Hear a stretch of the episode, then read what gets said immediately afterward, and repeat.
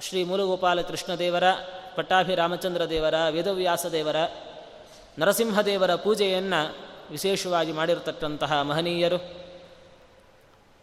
ಅಂತಹ ಲಕ್ಷ್ಮೀಪತಿ ತೀರ್ಥ ಶ್ರೀಪಾದಂಗಳವರು ಶ್ರೀರಂಗದಲ್ಲಿ ನಾವು ಅವರ ವೃಂದಾವನವನ್ನು ಕಾಣುತ್ತೇವೆ. ಲಕ್ಷ್ಮೀನಾಥಾಬ್ಧಿ ಸಂಭೂತಃ. ಅವರನ್ನು ಸ್ತೋತ್ರ ಮಾಡಬೇಕಾದರೆ ಚಂದ್ರನ ಜೊತೆ ಹೋಲಿಸಿ ಸ್ತೋತ್ರ ಮಾಡುತ್ತಾ ಇದ್ದಾರೆ.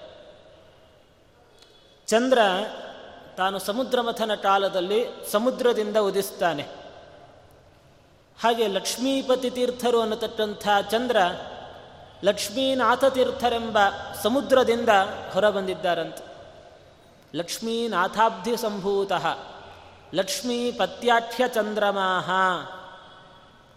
ಚಂದ್ರನ ಲಕ್ಷಣ ಏನು ಅಂತಂದರೆ, ಎಲ್ಲರಿಗೂ ಸಹಿತ ತಾನು ತನ್ನ ಕಿರಣಗಳಿಂದ ಮನಸ್ಸಿಗೆ ಆನಂದವನ್ನು ಕೊಡುತ್ತಾನೆ. ತಂಪಾದ ಕಿರಣದಿಂದ ಎಲ್ಲ ಜೀವರಿಗೂ ಆನಂದವನ್ನು ಉಂಟು ಮಾಡುತ್ತಾನೆ.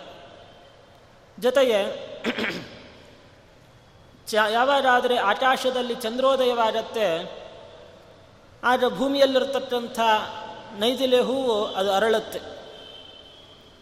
ಬೆಳಗ್ಗೆ ಸೂರ್ಯ ಬಂದಾಗ ಮುದುಡಿಕೊಳ್ಳುತ್ತೆ, ಚಂದ್ರ ಬಂದಾಗ ಅರಳುತ್ತದೆ, ಅವು ಕಮಲಕ್ಕೆ ವಿರುದ್ಧ ಅದು. ಕಮಲ ಪುಷ್ಪ ಸೂರ್ಯ ಬಂದಾಗ ಅರಳತ್ತೆ, ರಾತ್ರಿ ಮುದುಡ್ಕೊಳ್ಳುತ್ತೆ. ಆದರೆ ನೈದಿಲೆ ಹೂ ಹಾಗಲ್ಲ. ಸಾಧು ಸಂದೋಹ ಕುಮುದಾ ಮೋದ. ಸಜ್ಜನರನ್ನು ತಟ್ಟಂತಹ ಕುಮುದ ಪುಷ್ಪಕ್ಕೆ ಆಮೋದ, ಒಳ್ಳೆ ವಿಶೇಷವಾಗಿ ಸಂತೋಷವನ್ನು ಕೊಡತಟ್ಟಂತಹ ಸಂಪಾತು ನಸ್ಸದಾ ಲಕ್ಷ್ಮೀಪತಿ ತೀರ್ಥರು ನಮ್ಮನ್ನು ವಿಶೇಷವಾಗಿ ರಕ್ಷಣೆ ಮಾಡಲಿ ಅಂತ ಅವರ ಶಿಷ್ಯಂದರಾಗಿರತಕ್ಕಂತಹ ಲಕ್ಷ್ಮೀನಾರಾಯಣ ತೀರ್ಥರು ಸ್ತೋತ್ರವನ್ನು ಮಾಡ್ತಾ ಇದ್ದಾರೆ.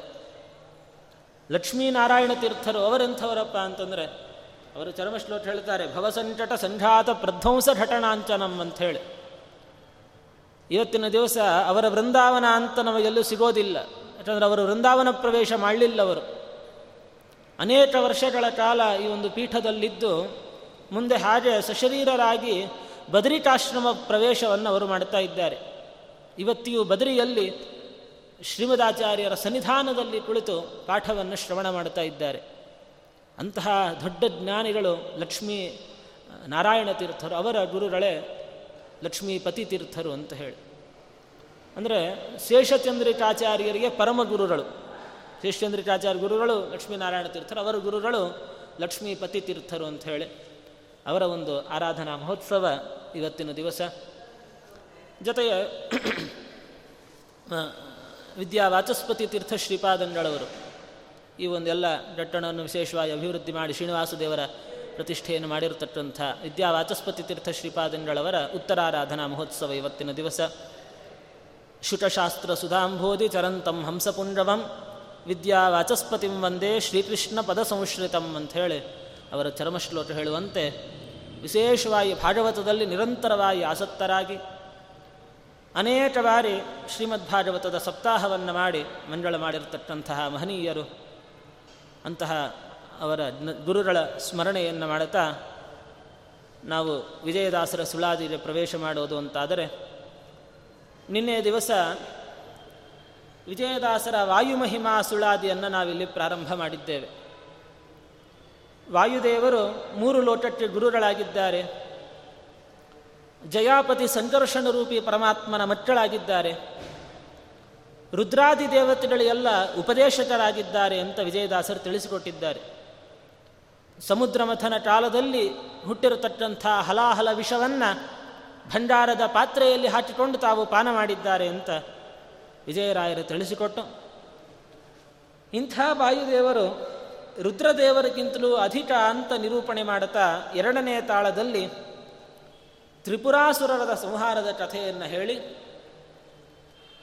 ರುದ್ರದೇವರು ಎಲ್ಲ ದೇವತೆಗಳ ಸಹಾಯದಿಂದ ಅವರು ತ್ರಿಪುರಾಸುರರನ್ನು ಸಂಹಾರ ಮಾಡಿದರೆ ವಾಯುದೇವರು ಯಾರ ಸಹಾಯವಿಲ್ಲದೇನೆ ಸಮುದ್ರವನ್ನು ಹಾರಿ ರಾವಣನಿಗೆ ಹೆದರಿಕೆಯನ್ನು ನೀಡಿ ಆ ಒಂದು ಲಂಚಾಪಟ್ಟಣವನ್ನೇ ದಹನ ಮಾಡಿ ಮತ್ತೆ ಸಮುದ್ರವನ್ನು ಹಾರಿ ಈಚೆ ರಾಮದೇವರ ಪಾದಕ್ಕೆ ನಮಸ್ಕಾರವನ್ನು ಮಾಡ್ತಾ ಇದ್ದಾರೆ. ಈ ಒಂದು ದೃಷ್ಟಾಂತದಿಂದ ವಾಯುದೇವರು ರುದ್ರದೇವರಿಗಿಂತಲೂ ಅಧಿಕ ಅಂತ ವಿಜಯರಾಯರು ಸಮರ್ಥನೆ ಮಾಡಿಕೊಡ್ತಾ ಇದ್ದಾರೆ. ನಿನ್ನೆ ದಿವಸ ಆ ಕಥೆಯನ್ನು ನಾವು ನೋಡಿದ್ದೇವೆ. ದಶಶಿರನ ಭಂಜಿಸಿ ನಜರವ ಉರುಪಿ ಅಸುರುಹ ಕೋಟಿಲಿಂಗ ಅಂತಾರೆ ವಿಜಯರಾಯರು. ಹೇಗೆ ಭಗವಂತನ ರೂಪಗಳಲ್ಲಿ ನಾವು ಭೇದ ಇಲ್ಲ ಅಂತ ಹೇಳ್ತೇವೆ ಹಾಗೆ ವಾಯುದೇವರು ಸಹಿತ ಎಲ್ಲ ರೂಪಗಳಲ್ಲೂ ಸಮಾನವಾದ ಜ್ಞಾನ, ಬಲ ಎಲ್ಲ ಇದ್ದೇ ಇರುತ್ತವರಿಗೆ ಅದನ್ನು ಒಮ್ಮೊಮ್ಮೆ ಪ್ರಕಟ ಮಾಡಬಹುದು, ಮಾಡದೇ ಇರಬಹುದು, ಅದು ಬೇರೆ ವಿಷಯ. ಆದರೆ ಬಲಜ್ಞಾನಾದಿಗಳಂತೂ ಎಲ್ಲ ಅವತಾರಗಳಲ್ಲೂ ಇದ್ದೇ ಇರುತ್ತೆ. ಮೂಲ ರೂಪದಲ್ಲಿ ಎಷ್ಟು ಬಲ, ಜ್ಞಾನ, ವೈರಾಗ್ಯ ಎಲ್ಲ ಇರುತ್ತೆ, ಅವತಾರ ರೂಪದಲ್ಲೂ ವಾಯುದೇವರಿಗೆ ಅದು ಇದ್ದೇ ಇರುತ್ತೆ. ಇಂಥ ವಾಯುದೇವರೇ ಭೀಮಸೇನ ದೇವರಾಗಿ ಬಂದಾಗ ರಾಜಸೂಯಾಗದ ಸಂದರ್ಭದಲ್ಲಿ ಒಂದು ಘಟನೆ ನಡೀತಾ ಇದೆ ಅಂತ. ಅಸುರುಹ ಟೋಟಿಲಿಂಗ. ಪುರಂದರದಾಸರು ವಾಯುದೇವರನ್ನು ಸ್ತೋತ್ರ ಮಾಡಬೇಕಾದರೆ, ರೋಮ, ರೋಮಕ್ಕೆ ಟೋಟಿ ಲಿಂಗ ಉದುರಿಸಿದ, ಭೀಮಾನ ನೆನೆದರೆ ಬಿಟ್ಟು ಪೋಪುದು ಭೀತಿ ಅಂತಂದು. ರೋಮ, ರೋಮಗಳಿಂದ, ತಮ್ಮ ಒಂದೊಂದು ರೋಮದಿಂದ ಕೋಟಿ ಕೋಟಿ ಲಿಂಗಗಳನ್ನು ಉದುರಿಸಿದರು. ಉದ್ಧರಿಸಿದ ಅಂತ ಕೆಲವು ಪಾಠ, ಉದುರಿಸಿದ ಅಂತ ಕೆಲವು ಪಾಠ. ಅದಕ್ಕೊಂದು ಕಥೆಯನ್ನು ನಾವು ಮಹಾಭಾರತದಲ್ಲಿ ನೋಡುತ್ತೇವೆ. ಪಾಂಡವರು ತಾವು ರಾಜಸೂಯ ಯಾಗವನ್ನು ಮಾಡತಕ್ಕಂಥ ಸಂದರ್ಭದಲ್ಲಿ ಪ್ರತಿನಿತ್ಯವೂ ಲಕ್ಷಾಂತರ ಜನ ಬ್ರಾಹ್ಮಣರ ಭೋಜನ ನಡೀತಾ ಇತ್ತಂತಲ್ಲಿ. ಮನೆಯಲ್ಲಿ ಯಾವುದಾದ್ರೂ ಒಂದು ಸಣ್ಣ ಫಂಕ್ಷನ್ ಮಾಡಿದ್ದೇವೆ. ಏನೋ ಒಂದು ಐವತ್ತರವತ್ತು ಜನ ಸೇರಿದ್ದಾರೆ ಅಂದ್ರೇ ನಮಗೆ ಕೈಕಾಲ ಆಡುವುದಿಲ್ಲ. ಇಷ್ಟು ಜನ ಬಂದುಬಿಟ್ಟಿದ್ದಾರೆ, ಅವ್ರನ್ನೆಲ್ಲ ನೋಡ್ಕೊಳ್ಳೋದು ಹೇಗೆ? ಅವರೆಲ್ಲ ಊಟ ಆದಮೇಲೆ ಎಲ್ಲ ಎಲೆ ತೆಗೆದು ಹಾಕಬೇಕು, ಎಲ್ಲ ಪಾತ್ ನೋಡ್ಕೊಳ್ಬೇಕು ತುಂಬ ಕೆಲಸ ಇರುತ್ತೆ.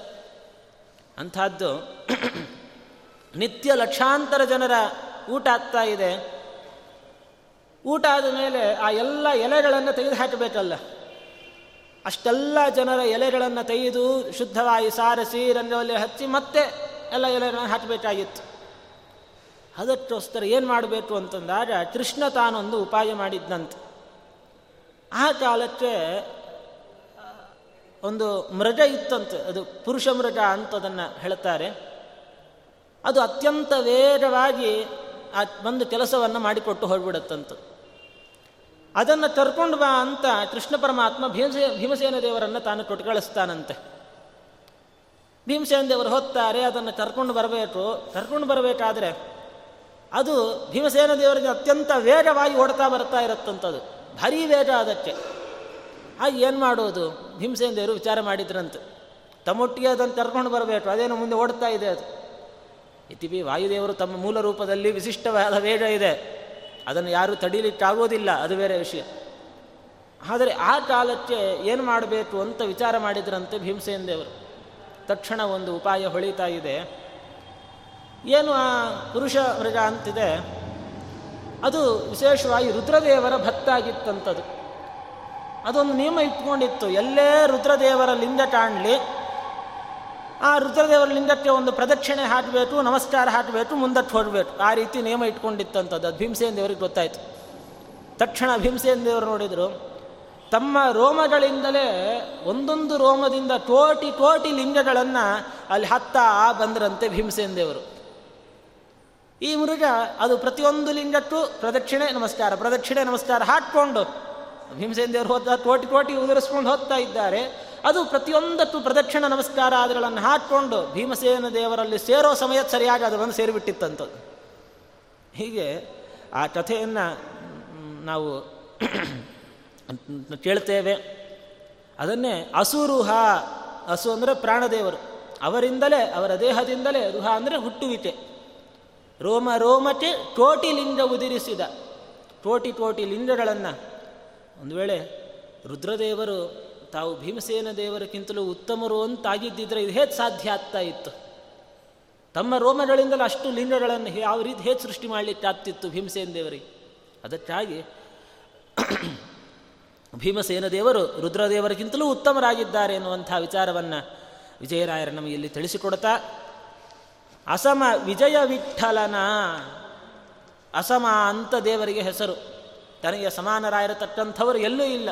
ಅಸಮ ವಿಜಯ ವಿಠಲ ಸದನನ್ನ ನಾಮ ರಸವಾದಿ ಬೊಂಬೊ ಪಶುಪತಿ ಹೀಗೆ ಹನುಮದವತಾರದಲ್ಲಿ ತಾವು ರುದ್ರದೇವರಿಗಿಂತಲೂ ಉತ್ತಮರು ಅನ್ನೋದನ್ನು ತೋರಿಸಿಕೊಟ್ಟಿದ್ದಾರೆ. ಭೀಮಾವತಾರ ಕಾಲದಲ್ಲೂ ಅದನ್ನು ತಾವು ತೋರಿಸಿಕೊಟ್ಟಿದ್ದಾರೆ. ಭೀಮಾವತಾರದಲ್ಲೇ ಇನ್ನೂ ಒಂದು ಘಟನೆ. ಇದೇ ಭೀಮಸೇನ ದೇವರು ತಾವು ಕೇದಾರ ಕ್ಷೇತ್ರಕ್ಕೆ ಹೋದಾಗ ಅಲ್ಲಿ ರುದ್ರದೇವರ ದಿವ್ಯವಾದಂಥ ಸನ್ನಿಧಾನ ರುದ್ರದೇವರ ಜೊತೆಯಲ್ಲಿ ವಾಕ್ಯಾರ್ಥವನ್ನು ಮಾಡಿ ಅವರನ್ನು ಸೋಲಿಸಿದರಂತೆ ಭೀಮಸೇನ ದೇವರು. ರುದ್ರದೇವರು ಅಸುರಾವೇಶದಿಂದ ಆ ಕಾಲಕ್ಕೆ ಭೀಮಸೇನ ದೇವರ ಜೊತೆಯಲ್ಲೇ ವಾಕ್ಯಾರ್ಥ ತಿಳಿತಾರಂತೆ. ಆಗ ರುದ್ರದೇವರನ್ನು ವಾಕ್ಯಾರ್ಥದಲ್ಲಿ ಭೀಮಸೇನ ದೇವರು ತಾವು ಸೋಲಿಸ್ತಾ ಇದ್ದಾರೆ. ಆ ಸಂದರ್ಭದಲ್ಲಿ ರುದ್ರದೇವರು ಹೇಳಿದ್ರಂತೆ, ಮುಂದೆ ಯಾರು ಸಹಿತ ವಿಷ್ಣು ಭಕ್ತರಾಗಿರತಕ್ಕಂಥವರಿಲ್ಲಿ ಬರುವುದು ಬೇಡ ಅಂತ ರುದ್ರದೇವರೇ ಹೇಳಿದ್ರಂತೆ. ಹೀಗೆ ಅದಕ್ಕೋಸ್ಕರವಾಗಿಯೇ ನಾವು ಬದ್ರಿನಾಥನ ದರ್ಶನವನ್ನು ಮಾಡುತ್ತೇವೆ. ಕೇದಾರನಾಥನ ದರ್ಶನ ಕೊಡುವ ಸಂಪ್ರದಾಯ ನಮ್ಮಲ್ಲಿ ಬಂದಿಲ್ಲ. ಅದರಲ್ಲೂ ಮಾಧ್ವರಲ್ಲಿ ಆ ಒಂದು ಪದ್ಧತಿ ಬರಲಿಲ್ಲ.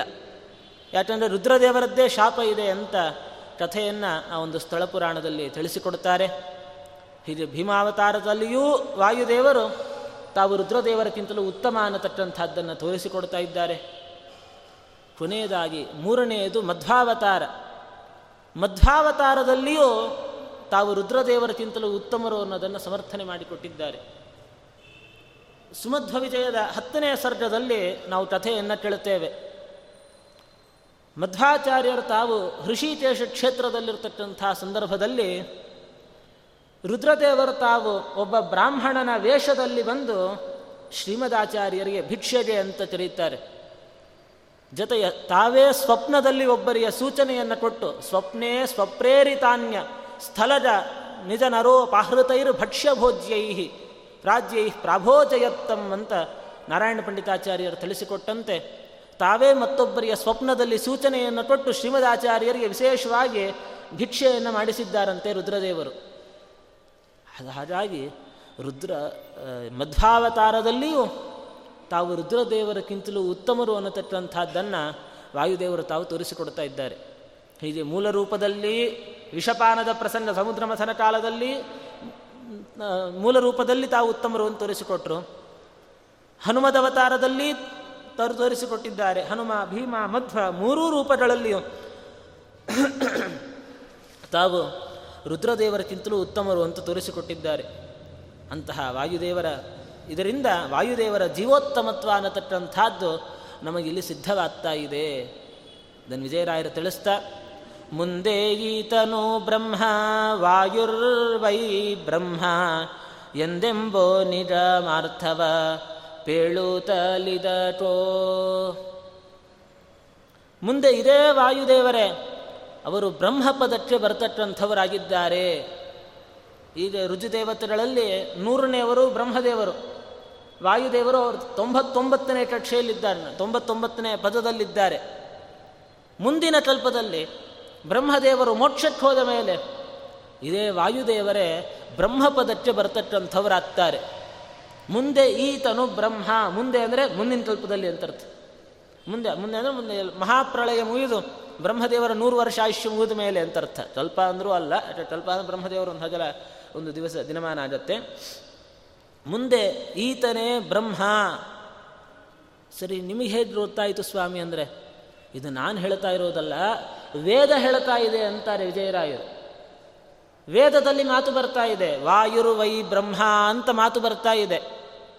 ಆ ಒಂದು ವೇದಾರ್ಥವನ್ನು ವಿಚಾರ ಮಾಡಿದಾಗ, ಎಂದೆಂಬೋ ನಿಗಮಾರ್ಥವ ಪೇಳುತ್ತಲಿವತೋ ವೇದದಲ್ಲಿ ಸ್ಪಷ್ಟವಾಗಿ ಇದೇ ವಾಯುದೇವರು ಬ್ರಹ್ಮಪದಕ್ಕೆ ಬರ್ತಾರೆ ಅಂತ ತಿಳಿಸಿಕೊಡ್ತಾ ಇದ್ದಾರೆ. ಅದಕ್ಕಾಗಿ ಈ ವಿಷಯದಲ್ಲಿ ಸಂ, ಸಂದೇಹವನ್ನು ಮಾಡದೆ, ಸಂದೇಹ ಸಲ್ಲದು, ತದ್ವೇಷವ ಮರೆದು, ಸಂಶಯ ಪಟ್ಕೊಳ್ಳುವ ಏನೋ ಹೇಳಿದ್ದಾರೆ, ವಾಯುದೇವರು ಬರ್ತಾರೋ ಇಲ್ಲೋ, ಆ ಸಂಶಯವನ್ನು ಮಾಡದೆ, ವಾಯುದೇವರ ಜೀವೋತ್ತಮತ್ವದ ವಿಷಯದಲ್ಲಿ ಯಾವುದೇ ತರಹದ ಸಂಶಯವನ್ನು ಮಾಡಬೇಡಿ ಅಂತಾರೆ ವಿಜಯದಾಸರು.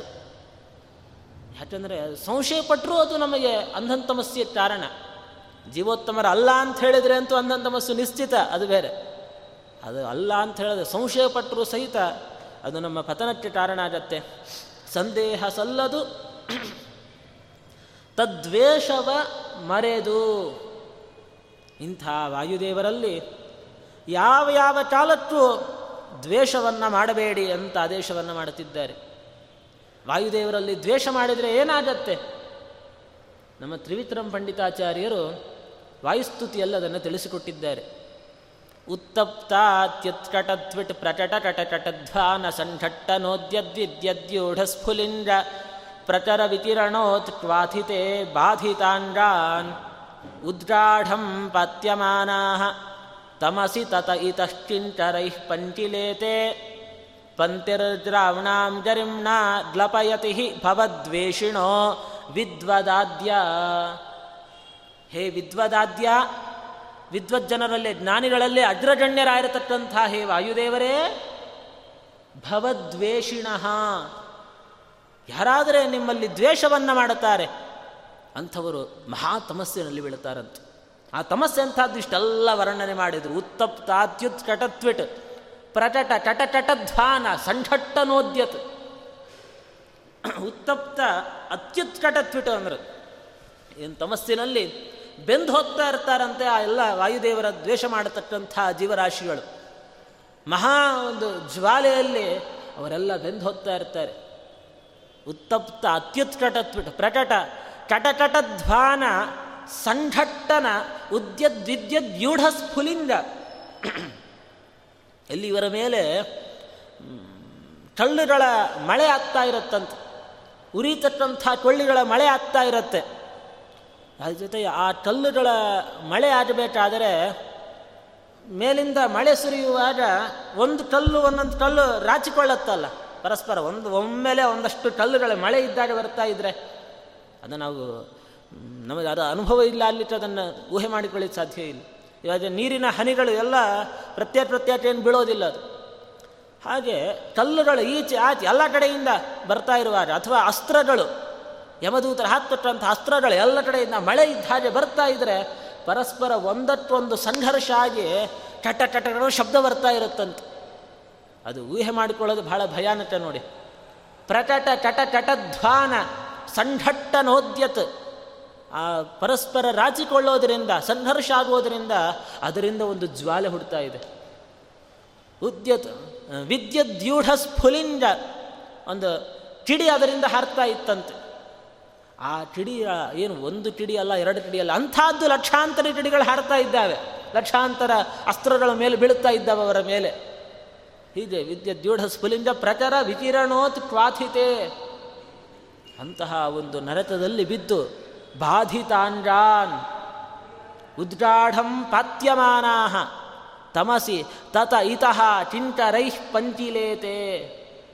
ಅವರನ್ನು ಕೆಸರಿನಲ್ಲಿ ಹಾಕಿ ಆಚೆ ಆಚೀಚೆ ಒದ್ದಾಡುವಂತೆ ಮಾಡ್ತಾರಂತೆ ಮಧೂತರು. ಅಂತಹ ಪಂಥರು ದ್ರಾವಣಾಂ ಜರಿಮ್ಣ ದ್ರಾವ ಅಂದರೆ ಕಲ್ಲು. ಕಲ್ಲುಗಳ ಭಾರವನ್ನು ಅವರ ಮೇಲೆ ಹೊರಿಸ್ತಾರೆ. ಕಲ್ಲುಗಳ ಮಳೆ ಹತ್ತ ಮಾಡ್ತಾರೆ ಅವರ ಮೇಲೆ. ನಾನಾ ತರಹದ ಕಷ್ಟಗಳು ಈ ತರಹ. ಗರುಡ ಪ್ರಾಣದಲ್ಲೆಲ್ಲ ಕೇಳ್ತೇವಲ್ಲ. ಇಂಥ ಒಂದು ನಾನಾ ತರಹದ ಕಷ್ಟಗಳು. ಅದು ವಾಯುದೇವರ ದ್ವೇಷಿಗಳಿಗೆ ನರಕದಲ್ಲಿ ಪ್ರತ್ಯೇಕವಾಗಿ ಇಂಥ ನಾನಾ ದುಃಖಗಳನ್ನು ಪಡ್ತಾರಂತೆ. ಅದಕ್ಕಾಗಿ ತದ್ವೇಷವ ಮರೆದು ಯಾವತ್ತು ಯಾವ ಯಾವ ಕಾಲಕ್ಕೂ ವಾಯುದೇವರಲ್ಲಿ ದ್ವೇಷ ಮಾಡಬಾರದು. ಇದನ್ನೇ ಇನ್ನೂ ಒಂದು ಶ್ಲೋಕದಲ್ಲಿ ಹೇಳ್ತಾರೆ ಕ್ಷುಕ್ಷಾಮಾನ್ ರುಕ್ಷ ರಕ್ಷೋ ರಥರ ನಕರ ಕ್ಷುಣ್ಣ ವಿಕ್ಷೋಭಿತಾಕ್ಷಾನ್ ಆಮಜ್ಞಾನ್ ಅಂಧತೂಪೆ ಕ್ಷುರ ಮುಠ ಮುಠರೈರ್ ಪಕ್ಷಿಭಿರ್ವಿಕ್ಷತಾಂಜಾನ್ ಮೂತ್ರ ಮೂತ್ರವಿಷ್ಠಾ ಕೃಮಿ ಕುಲ ಕಲಿಲೆ ತಕ್ಷಣ ಕ್ಷಿಪ್ತ ಶಕ್ತ್ಯಾದ್ಯಸ್ತ್ರೌ ರಾತಾರ್ದಿತಾನ್ ತದ್ವಿಷಃ ಉಪಜಿಹತೆ ವಜ್ರತಲ್ಪಾಹ ಜಲೂಟಾ ತದ್ವಿಷಃ ಯಾರು ನಿಮ್ಮನ್ನು ದ್ವೇಷ ಮಾಡುತ್ತಾರೆ? ಅಂಥವ್ರು ಇಷ್ಟೆಲ್ಲ ಕಷ್ಟಗಳಿದ್ದಾವೆ ಅಂತ ಅದನ್ನು ನಿರೂಪಣೆ ಮಾಡಿದರು. ಕ್ಷುಕ್ಷಾಮಾನ್ ರೂಕ್ಷ ರಕ್ಷೋ ರದ ಠರ ನಠರ ಕ್ಷುಣ್ಣ ವಿಕ್ಷೋಭಿತಾಕ್ಷಾನ್. ಏನು ಆ ನರಕದಲ್ಲಿ ಬಿದ್ದು ನಾನಾ ರೀತಿಯಲ್ಲಿ ಒದ್ದಾಡ್ತಾ ಇರ್ತಾರೆ. ಹಸುವೆ ನೀರಡಿಕೆ ತುಂಬ ಒಳಲ್ತಿರ್ತಾರಂತೆ ಪಾಪಿಗಳೆಲ್ಲ. ವಾಯುದೇವರ ದ್ವೇಷ ಮಾಡತಕ್ಕಂಥವರು. ಅಂಥವರನ್ನು ಭಯಂಕರರಾದ ಕ್ರೂರರಾಗಿರತಕ್ಕಂತಹ ಯಮದೂತರು ತಮ್ಮ ಚೂಪಾದ ಉಡುರುಗಳಿಂದ ಅವರ ಕಣ್ಣುಗಳನ್ನು ಹಾಕಿ ಕಿತ್ತುತ್ತಾ ಇರ್ತಾರಂತೆ. ಹೇಳ್ತಾರೆ ರೂಕ್ಷ, ರಕ್ಷೋ ರದ ಖರ, ನಖರ.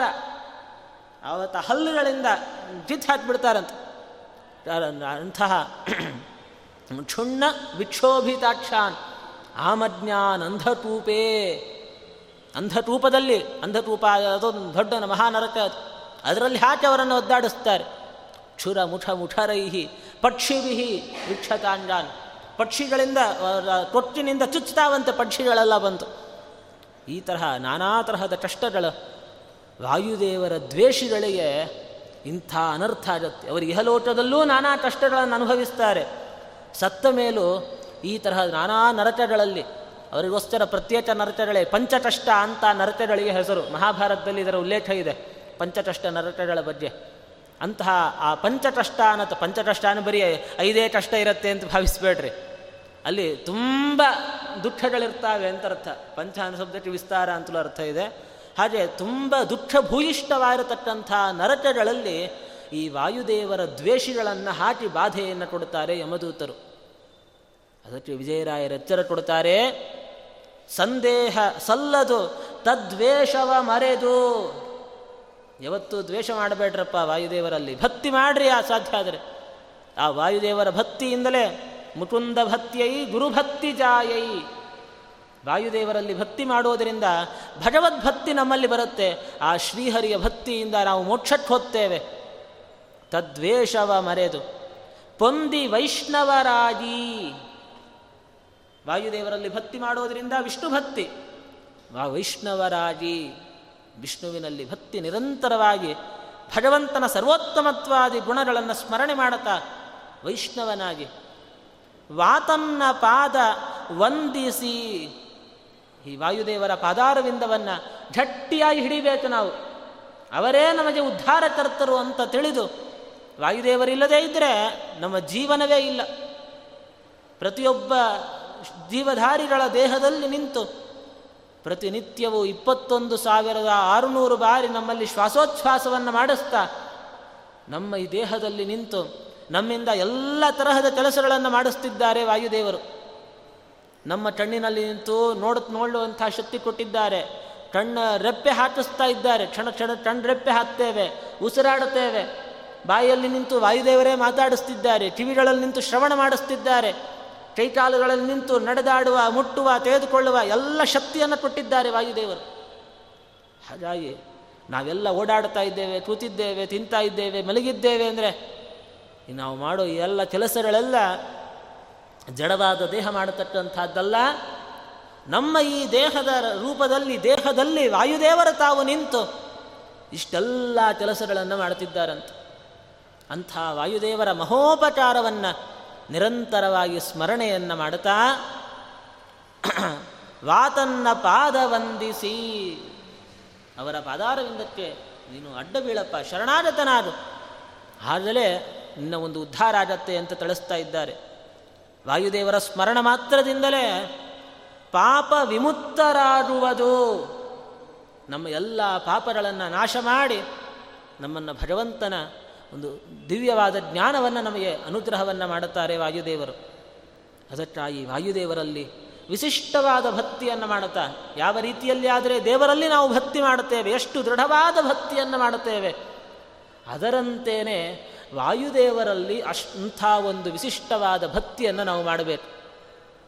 ನಮ್ಮ ಜೀವನದ ಉದ್ಧಾರಕರ್ತರಾಗಿದ್ದಾರೆ ಅಂತ ತಿಳಿದು, ವಾಯುದೇವರಲ್ಲೇ ಭಕ್ತಿ ಮಾಡ್ತಾ, ತಂದೆ ತಾಯಿ ಮತ್ತೆ ಬಂಧು ಬಳಗದುರುವೆಂದರೆ ಇವರೇ ನಮಗೆ ಸರ್ವರಿಗೆ.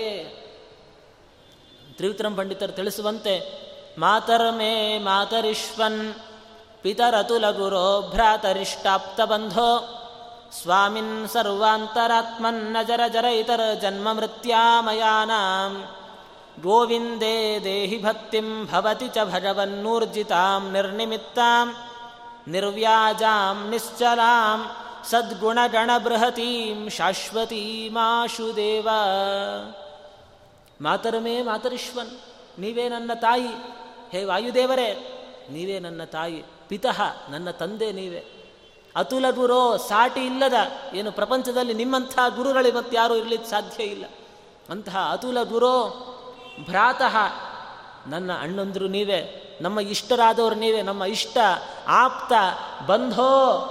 ಹೇ ಸ್ವಾಮಿನ್, ಹೇ ನನ್ನ ನಿಯಾಮಕರೇ, ನನ್ನ ಜೀವಸ್ವರೂಪದ ಒಳಗಡೆಯಲ್ಲಿ ನಿಂತು ಗರುಡ ಶೇಷ ಭವಾದಿ ನಾಮವ ತರೆಸಿ ಪವನ ಸ್ವರೂಪ ದೇಹದಿ ಅಂತಾರೆ ಜಗನ್ನಾಥದಾಸವರಿಯರು ಒಂಬತ್ತನೇ ಸಂಧಿಯಲ್ಲಿ. ಅದಕ್ಕಾಗಿ ನಮ್ಮ ಒಳಗಡೆ ನಮ್ಮ ಜೀವನ ಸ್ವರೂಪ ದೇಹದಲ್ಲೂ ನಿಂತಿದ್ದಾರೆ.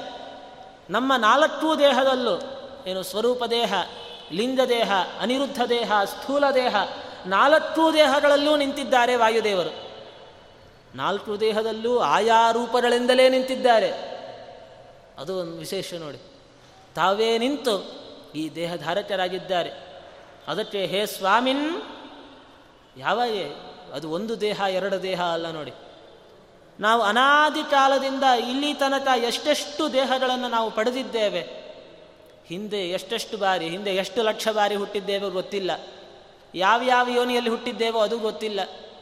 ಏನು ಹಿಂದಿನ ಜನ್ಮದಲ್ಲೂ ನಾವು ಮನುಷ್ಯರಾಗಿಯೇ ಇದ್ದೇವೆ ಅಂತ ಯಾರು ಬರ್ಕೊಳ್ಳಿಕ್ಕೆ ಸಾಧ್ಯ ಏನು? ಯಾರು ಬರ್ಕೊಳ್ಳಿಕ್ಕೆ ಹೋಲಿ ಮುಂದಿನ ಜನ್ಮದಲ್ಲಾದರೂ ಖಂಡಿತ ಮನುಷ್ಯರಾಗಿ ಹುಡ್ತೇವೆ ಅಂತ ಬರ್ಕೊಳ್ಳಿಕ್ಕೆ ಸಾಧ್ಯ ಇಲ್ಲ.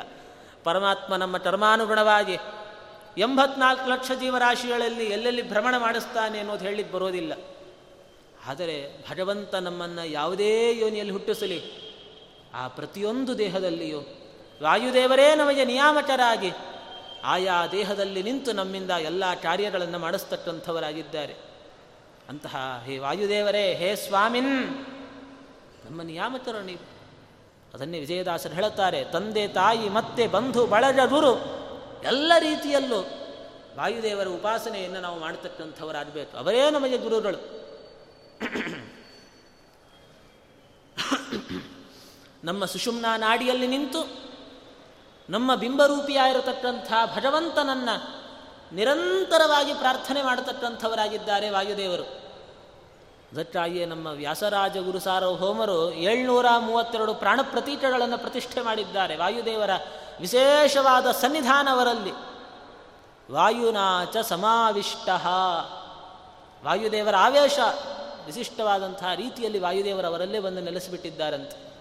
ದ್ವಾತ್ರಿಂಶತ್ ಸಪ್ತ ಶತಚಮೂರ್ತಿರ್ ಹನುಮತ ಪ್ರಭೋ ಪ್ರತಿಷ್ಠಾತ ಸ್ಮೃತಿಖ್ಯಾತ ಸ್ತಂಭ ಜೇ ವ್ಯಾಸ ಯೋಗಿನಂ ವಿಜೇಂದ್ರ ಸ್ವಾಮಿಗಳು ಸ್ತೋತ್ರ ಮಾಡಬೇಕಾದ್ರೆ ಏಳ್ನೂರ ಮೂವತ್ತೆರಡು ಪ್ರಾಣ ಪ್ರತೀಕಗಳನ್ನು ಪ್ರತಿಷ್ಠೆ ಮಾಡಿದ್ದಾರೆ. ವಾಯುದೇವರ ಮಂತ್ರವನ್ನು ಮೂರು ಕೋಟಿ ಜಪವನ್ನು ಮಾಡಿ ಯಂತ್ರೋದ್ಧಾರಕ ಪ್ರಾಣದೇವರ ಪ್ರತಿಷ್ಠೆ ಮಾಡಿದ್ದಾರೆ ವ್ಯಾಸರಾಜರು, ಸಾರ್ವಭೌಮರು. ಅಷ್ಟು ವಾಯುದೇವರನ್ನು ಒಲಿಸಿಕೊಂಡ್ಬಿಟ್ಟಿದ್ದಾರೆ ಅವರು ಅಂತಹ ಹೇ ಸ್ವಾಮಿನ್ ಹೇ ವಾಯುದೇವರೇ, ಅಸಂಖ್ಯ ಜೀವತೋಟಿಯ ನಿಯಾಮಕರೇ, ಸರ್ವಾಂತರಾತ್ಮನ್, ಎಲ್ಲ ಕಡೆಯಲ್ಲೂ ಪ್ರಪಂಚದ ಒಳಗು ಹೊರಗು ಸರ್ವತ್ರ ನೀವೇ ವ್ಯಾಪ್ತರಾಗಿದ್ದೀರಿ. ಹೇ ಅಜಾರ, ಯಾವುದೇ ತರಹದ ಮುದಿತನ ಇಲ್ಲ, ಮರಣ ಇಲ್ಲ ವಾಯುದೇವರಿಗೆ. ನೀವು ಅಜರ, ನಿಮ್ಮನ್ನು ನೆನೆಸತಕ್ಕಂಥವರಿಗೆ ಹುಟ್ಟು ಸಾವುಗಳ ರೂಪವಾದ ಈ ಸಂಸಾರದಿಂದಲೇ ದಾಟಿಸಿಬಿಡ್ತೀರಿ ಮತ್ತೆ ಪುನಃ ಭೂಮಿಯಲ್ಲಿ ಹುಟ್ಟದಂತೆ ಮಾಡಿಬಿಡ್ತೀರಿ ನೀವು?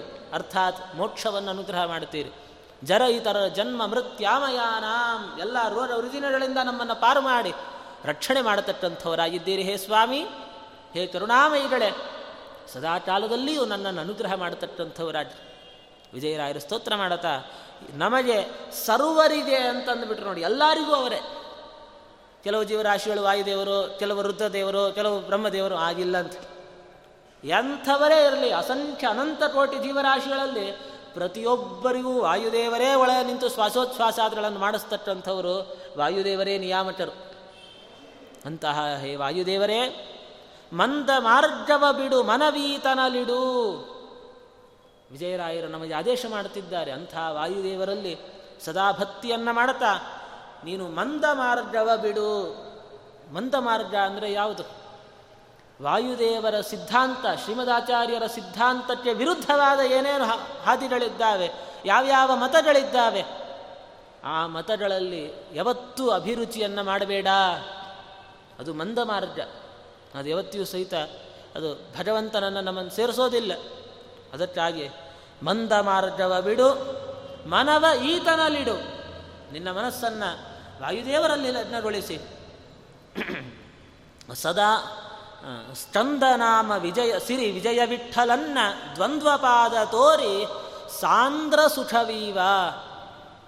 ಸರಿ, ಇಷ್ಟೆಲ್ಲ ಆದೇಶ ಮಾಡ್ತಿದ್ದೀರಿ ವಾಯುದೇವರಲ್ಲೇ ಮನಸ್ಸಿಡಬೇಕು, ಅವರ ಸಿದ್ಧಾಂತವನ್ನೇ ನಂಬಬೇಕು. ನಮಗೇನ್ರಿ ಫಲ ಏನು ನಮಗೆ? ನಾವು ಏನೇ ಮಾಡಬೇಕಾದ್ರೂ ಮೊದಲು ಫಲವನ್ನು ಪ್ರಶ್ನೆ ಮಾಡಿ ಕೇಳ್ತೀವಿ ತಾನೆ. ಫಲ ಏನಪ್ಪ ಅಂದರೆ, ಸ್ಕಂದನಾಮ ಸಿರಿ ವಿಜಯ ವಿಠಲನ್ನ. ವಾಯುದೇವರು ನಮಗೆ ಯಾವರಾದರೆ ಅವರಲ್ಲಿ ಭಕ್ತಿಯನ್ನು ಮಾಡುತ್ತಾರೆ, ಅಂಥ ಜೀವರಾಶಿಗಳಿಗೆ ಪರಮಾತ್ಮನ ಪಾದಾರವಿಂದದ ದರ್ಶನವನ್ನು ಮಾಡಿಸ್ತಾರೆ. ಅದೇ ದೊಡ್ಡ ಫಲ ನೋಡಿ. ಅದಕ್ಕಿಂತಲೂ ಇನ್ನೇನು ಬೇಕ್ರಿ? ನಮ್ಮ ಅಂತರ್ಯಾಮಿಯಾದ ಬಿಂಬರೂಪಿ ಭಗವಂತನ ದರ್ಶನ ಆಗತ್ತೆ ಅಂದರೆ ಈ ಜನ್ಮದಲ್ಲಿ ಅದಕ್ಕಿಂತಲೂ ಇನ್ನೊಂದು ದೊಡ್ಡ ಪುರುಷಾರ್ಥ ಏನಿರುತ್ತೆ ನಮಗೆ? ನಾವು ಬೇಡೋದೇ ಅದನ್ನು. ಅಂತಹ ಆ ದಿವ್ಯವಾದಂತಹ ಅನುಗ್ರಹ ವಾಯುದೇವರು ಮಾಡುತ್ತಾರೆ. ಸ್ಕಂದ ನಾಮ ಈ ಸ್ಕಂದ ಸ್ಕಂದ ಅಂದರೆ ಸುಬ್ರಹ್ಮಣ್ಯ ಅಂತ ಅರ್ಥ ಅಲ್ಲ ಇಲ್ಲಿ. ಸ್ಕಂದ ಅಂತ ಪರಮಾತ್ಮನಿಗೆ ಹೆಸರು. ಸ್ಕಂದ ಸ್ಕಂದ ಧುರ್ಯೋ. ವಿಷ್ಣು ಸಹಸ್ರನಾಮದ ಶಬ್ದ ಅದನ್ನು ವಿಜಯರಾಯರು ಇಲ್ಲಿ ಪ್ರಯೋಗ ಮಾಡುತ್ತಿದ್ದಾರೆ. ಸ್ಕಂದ ನಾಮ ಸಿರಿ ವಿಜಯ ವಿಠಲನ್ನ ದ್ವಂದ್ವಪಾದ ತೋರಿ. ಭಗವಂತನ ಪಾದಾರವಿಂದದ ದರ್ಶನವನ್ನು ನಮಗೆ ಮಾಡಿಸಿ. ಪಾದಾರವಿಂದದ ದರ್ಶನ ಆಯಿತು ಅಂದರೆ ಮುಂದೇನು? ಮೋಕ್ಷದಲ್ಲಿ ಆನಂದದಿಂದ ಇರುತ್ತೇವೆ ಸ್ವಸ್ವರೂಪ ಆನಂದವನ್ನು ಅನುಭವಿಸ್ತೇವೆ. ಅದೇ ಸಾಂದ್ರ ಸುಖವೀವ, ಸಾಂದ್ರ ಅಂದರೆ ಗಟ್ಟಿಯಾದ, ದಪ್ಪವಾದ ಅಂತರ್ಥ. ಅಂದರೆ ಯಾವುದೇ ತರಹದ ದುಃಖದ ಮಿಶ್ರಣ ಇಲ್ಲದೇ ಇರತಕ್ಕಂಥ, ಪೂರ್ಣವಾಗಿರತಕ್ಕಂಥ ಸುಖವನ್ನು ನಮಗೆ ಕೊಟ್ಟು, ಅರ್ಥಾತ್ ಮೋಕ್ಷವನ್ನು ಕೊಟ್ಟು ಅನುಗ್ರಹ ಮಾಡುತ್ತಾರೆ ವಾಯುದೇವರು. ವಾಯುಶ್ಚ ತದನುಜ್ಞಯ ಅಂತಂದರು. ವಾಯುದೇವರು ಪರಮಾತ್ಮನ ಆದೇಶದಂತೆ ಅವರಿಗೆ ಮೋಕ್ಷ ಕೊಡತಕ್ಕಂಥ ಸಾಮರ್ಥ್ಯ ಇದೆ. ಈ ರೀತಿ ವಾಯುದೇವರು ನಮಗೆ ಅನುಗ್ರಹವನ್ನು ಮಾಡುತ್ತಾರೆ. ಅಂತಹ ವಾಯುದೇವರ ಸ್ಮರಣೆ ಮಾಡಿರಿ ಅಂತ ಹೇಳ್ತಾ ಮುಂದಿನ ತಾಳದಲ್ಲಿ ವಾಯುದೇವರ ಮಹಿಮೆಯನ್ನು ಹೇಳ್ತಾ, ಹನುಮನ ನಂಬಿದರೆ ಸುಗ್ರೀವನು ಗೆದ್ದ. ದೃಷ್ಟಾಂತಗಳನ್ನು ಕೊಡ್ತಾ ಇದ್ದಾರೆ ನೋಡಿ. ವಾಯುದೇವರ ಮತವನ್ನು ನಂಬಿ ನಂಬಿ ಅಂತಂದರು. ಅಲ್ಲ, ನಂಬಿ ಉದ್ಧಾರರಾದವರು ಯಾರಾದರೂ ಇದ್ದಾರಾ? ಒಂದೆರಡು ದೃಷ್ಟಾಂತ ಉದಾಹರಣೆ ಕೊಡ್ರಿ ಅಂದರೆ ಮುಂದಿನ ತಾಳದಲ್ಲಿ ಅದನ್ನು ತಿಳಿಸಿಕೊಡ್ತಾ ಇದ್ದಾರೆ. ಹನುಮನ ನಂಬಿದರೆ ಸುಗ್ರೀವನು ಗೆದ್ದ. ಹನುಮನ ನಂಬಿದರೆ ವಿಭೀಷಣ ಪ್ರಸಿದ್ಧ. ಹನುಮನ ನಂಬಿದರೆ ಸರ್ವ ಕಾರ್ಯವೇ ಬದ್ಧ. ಹನುಮನ ನಂಬದವ ಪಾಪದಲ್ಲಿ ಬಿದ್ದ. ನಮಗೆ ಕಥಾ ಗೊತ್ತು. ಹನುಮನ ನಂಬಿದರೆ ಸುಗ್ರೀವನು ಗೆದ್ದ. ಪುರಂದರದಾಸರು ಇದೇ ಥರ ಶಬ್ದ ಹಾಕಿದ್ದಾರೆ ತಾನೆ. ಹನುಮನ ನಂಬಿದ ಸುಗ್ರೀವನು ಗೆದ್ದ. ಹನುಮನ ನಂಬದ ವಾಲಿಯು ಬಿದ್ದ ಅಂತ. ವಿಜಯರಾಯರು ಅದನ್ನೇ ಸಂಗ್ರಹ ಮಾಡುತ್ತಿದ್ದಾರೆ. ವಾಯುದೇವರ ಮತವನ್ನು ಹಿಡಿಯೋದರಿಂದ ಹನುಮಂತ ದೇವರು ಸುಗ್ರೀವನ ಪಕ್ಷದಲ್ಲಿದ್ದಾರೆ ಅನ್ನೋ ಕಾರಣಕ್ಕೆ ಪರಮಾತ್ಮ ತಾನು ವಾಲಿಯನ್ನು ಸಂಹಾರ ಮಾಡಿದ. ಸುಗ್ರೀವನ ಕಡೆ ತಾನು ನಿಂತಿದ್ದಾನೆ. ಹನುಮನ ನಂಬಿದರೆ ಸುಗ್ರೀವನು ಗೆದ್ದ. ಸುಗ್ರೀವನಿಗೆ ತನ್ನ ಅಣ್ಣ ವಾಲಿಯಿಂದ ಏನು ತೊಂದರೆ ಬರ್ತಿತ್ತು ಅದೆಲ್ಲವನ್ನ ಪರಮಾತ್ಮ ತಾನು ಪರಿಹಾರ ಮಾಡಿದ. ಸುಗ್ರೀವ ಜಯ ತಂದು ಕೊಟ್ಟಿದ್ದಾನೆ ಯಾಕೆ? ಅಲ್ಲಿ ವಾಯುದೇವರಿದ್ದಾರೆ ಎನ್ನುವಂಥ ಕಾರಣಕ್ಕೆ. ಅದೇ ರೀತಿ ಹನುಮನ ನಂಬಿದರೆ ವಿಭೀಷಣ ಪ್ರಸಿದ್ಧ. ವಿಭೀಷಣ. ತಾನು ಹನುಮಂತ ದೇವರಲ್ಲಿ ವಿಶ್ವಾಸ ಇಟ್ಟ ಅನ್ನುವಂಥ ಕಾರಣಕ್ಕೆ ಪರಮಾತ್ಮ ವಿಭೀಷಣನನ್ನು ಸ್ವೀಕಾರ ಮಾಡಿದ. ವಿಭೀಷಣನ ಲಂಕಾಪಟ್ಟಣಕ್ಕೆ ರಾಜನನ್ನಾಗಿ ಮಾಡಿದ. ರಾಮಾಯಣದಲ್ಲಿ ಕಥಾ ಬರುತ್ತೆ. ಪರಮಾತ್ಮ ತಾನು ಸಮುದ್ರದ ತೀರಕ್ಕೆ ಬರ್ತಾನೆ. ಏನು ಯುದ್ಧಕ್ಕೆ ಅಂತ ಎಲ್ಲ ಸಿದ್ಧರಾಗಿ ಸಮುದ್ರ ತೀರಕ್ಕೆ ಪರಮಾತ್ಮ ತಾನು ಸೈನ್ಯದೊಂದಿಗೆ ಬರ್ತಾನೆ. ಮೂರು ದಿವಸಗಳ ಕಾಲ ಅಲ್ಲೇ ಮಲಗಿದ್ದಾನೆ ದರ್ಭಶಯನ ಅಂತ ಕ್ಷೇತ್ರ ನಾವು ಇವತ್ತು ನೋಡ್ತೇವೆ. ಸಮುದ್ರ ತಾನು ದಾನಾಗೆ ದಾರಿ ಕೊಡ್ತಾನೇನೋ ಅಂತ ಮೂರು ದಿವಸ ನೋಡಿದ್ದಂತೆ ಪರಮಾತ್ಮ, ಅಲ್ಲೇ ಮಲ್ಕೊಂಡಿದ್ದ. ಶಿಷ್ಯೇ ಜಗತ್ ತಮೋಪ್ಯ ವಿಷಹ್ಯ ಶಕ್ತಿ ಅಂತಾರೆ ಆಚಾರ್ಯ. ಭಗವಂತ ಅಲ್ಲೇ ಮಲಗಿದ ಸಮುದ್ರದ ತೀರದಲ್ಲಿ. ಅದೇ ಸಮಯದಲ್ಲಿ ವಿಭೀಷಣ ತಾನು ಲಂಟಾಪಟ್ಟಣದಿಂದ ರಾಮದೇವರ ಬಳಿಯಲ್ಲಿ ಬರ್ತಾನೆ. ರಾಮದೇವರಿಗೆ ಬಂದು ನಮಸ್ಕಾರ ಮಾಡಿ. ವಿಭೀಷಣನ್ ಗೊತ್ತು, ಮುಂದೆ ಇನ್ನೇನು ಕೆಲವೇ ದಿವಸಕ್ಕೆ ರಾವಣ ತಾನು ಮೃತನಾಗ್ತಾನೆ. ಲಂಟಾಪಟ್ಟಣ ಏನು ರಾಮದೇವರು ಯುದ್ಧಕ್ಕೆ ಬರ್ತಿದ್ದಾರೆ. ನಾನು ಇವನ ಬಳಿ ಇದ್ದರೆ ಏನು ಪ್ರಯೋಜನ ಇಲ್ಲ. ನಾನು ರಾಮದೇವರ ಪಾದವನ್ನೇ ಗಟ್ಟಿಯಾಗಿ ಹಿಡಿತೇನೆ ಅಂತ ಹೇಳಿ ನಿಶ್ಚಯ ಮಾಡಿಕೊಂಡು ಲಂಕಾಪಟ್ಟಣವನ್ನು ಬಿಟ್ಟು ತನ್ನ ಅಣ್ಣನಾದ ರಾವಣನನ್ನು ಬಿಟ್ಟು ರಾಮದೇವರ ಪಾದಕ್ಕೆ ಶರಣಾಗತನಾಗ್ತಾನೆ ವಿಭೀಷಣ. ಆ ಸಂದರ್ಭದಲ್ಲಿ ಪ್ರಶ್ನೆ ಬಂತು. ವಿಭೀಷಣ ಸದ್ಯ ಶತ್ರು ಪಕ್ಷದಿಂದ ತಮ್ಮಲ್ಲಿಗೆ ಬಂದಿದ್ದಾನೆ. ಇವಾಗ ವಿಭೀಷಣನನ್ನು ತಮ್ಮಲ್ಲಿ ಸೇರಿಸಿಕೊಳ್ಳಬೇಕೋ ಬೇಡವೋ? ಭಗವಂತ ರಾಮದೇವರು ತಾವು ಎಲ್ಲ ಕಪಿಗಳನ್ನು ಕೇಳಿದ್ರಂತ ಏನು ಮಾಡೋಣ? ಅಲ್ಲಿರ್ತಕ್ಕಂಥ ಎಲ್ಲರೂ ಯಾರು ಜಾಂಬವಂತ, ನೀಲ, ಮೈಂದ, ವಿವಿಧ, ತಾರ ಅಂಗದ ಎಲ್ಲರೂ ಏಕಕಂಠದಿಂದ ಹೇಳಿದರು, ಇವ ಶತ್ರು ಸದನದಿಂದ ಬಂದಿದ್ದಾನೆ, ಇವ ನನ್ನ ಗ್ರಾಹ್ಯ ಇವನು ಗ್ರಾಹ್ಯ ಅಲ್ಲ. ಶತ್ರು ಸದನಾತ್ ಉಪಯಾತ ಏಷಃ.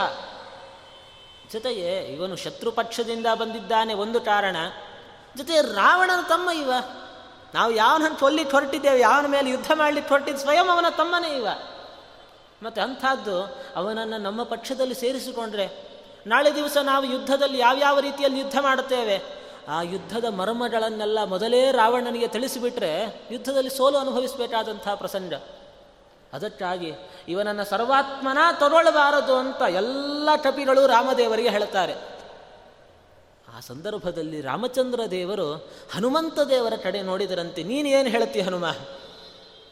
ಹನುಮಂತ ದೇವರಂದರು ಸ್ವಾಮಿ ದ್ರಾಹ್ಯಯೇವ ಏವ, ಇವರನ್ನು ತಗೊಳ್ಳೇಬೇಕು ನಾವು.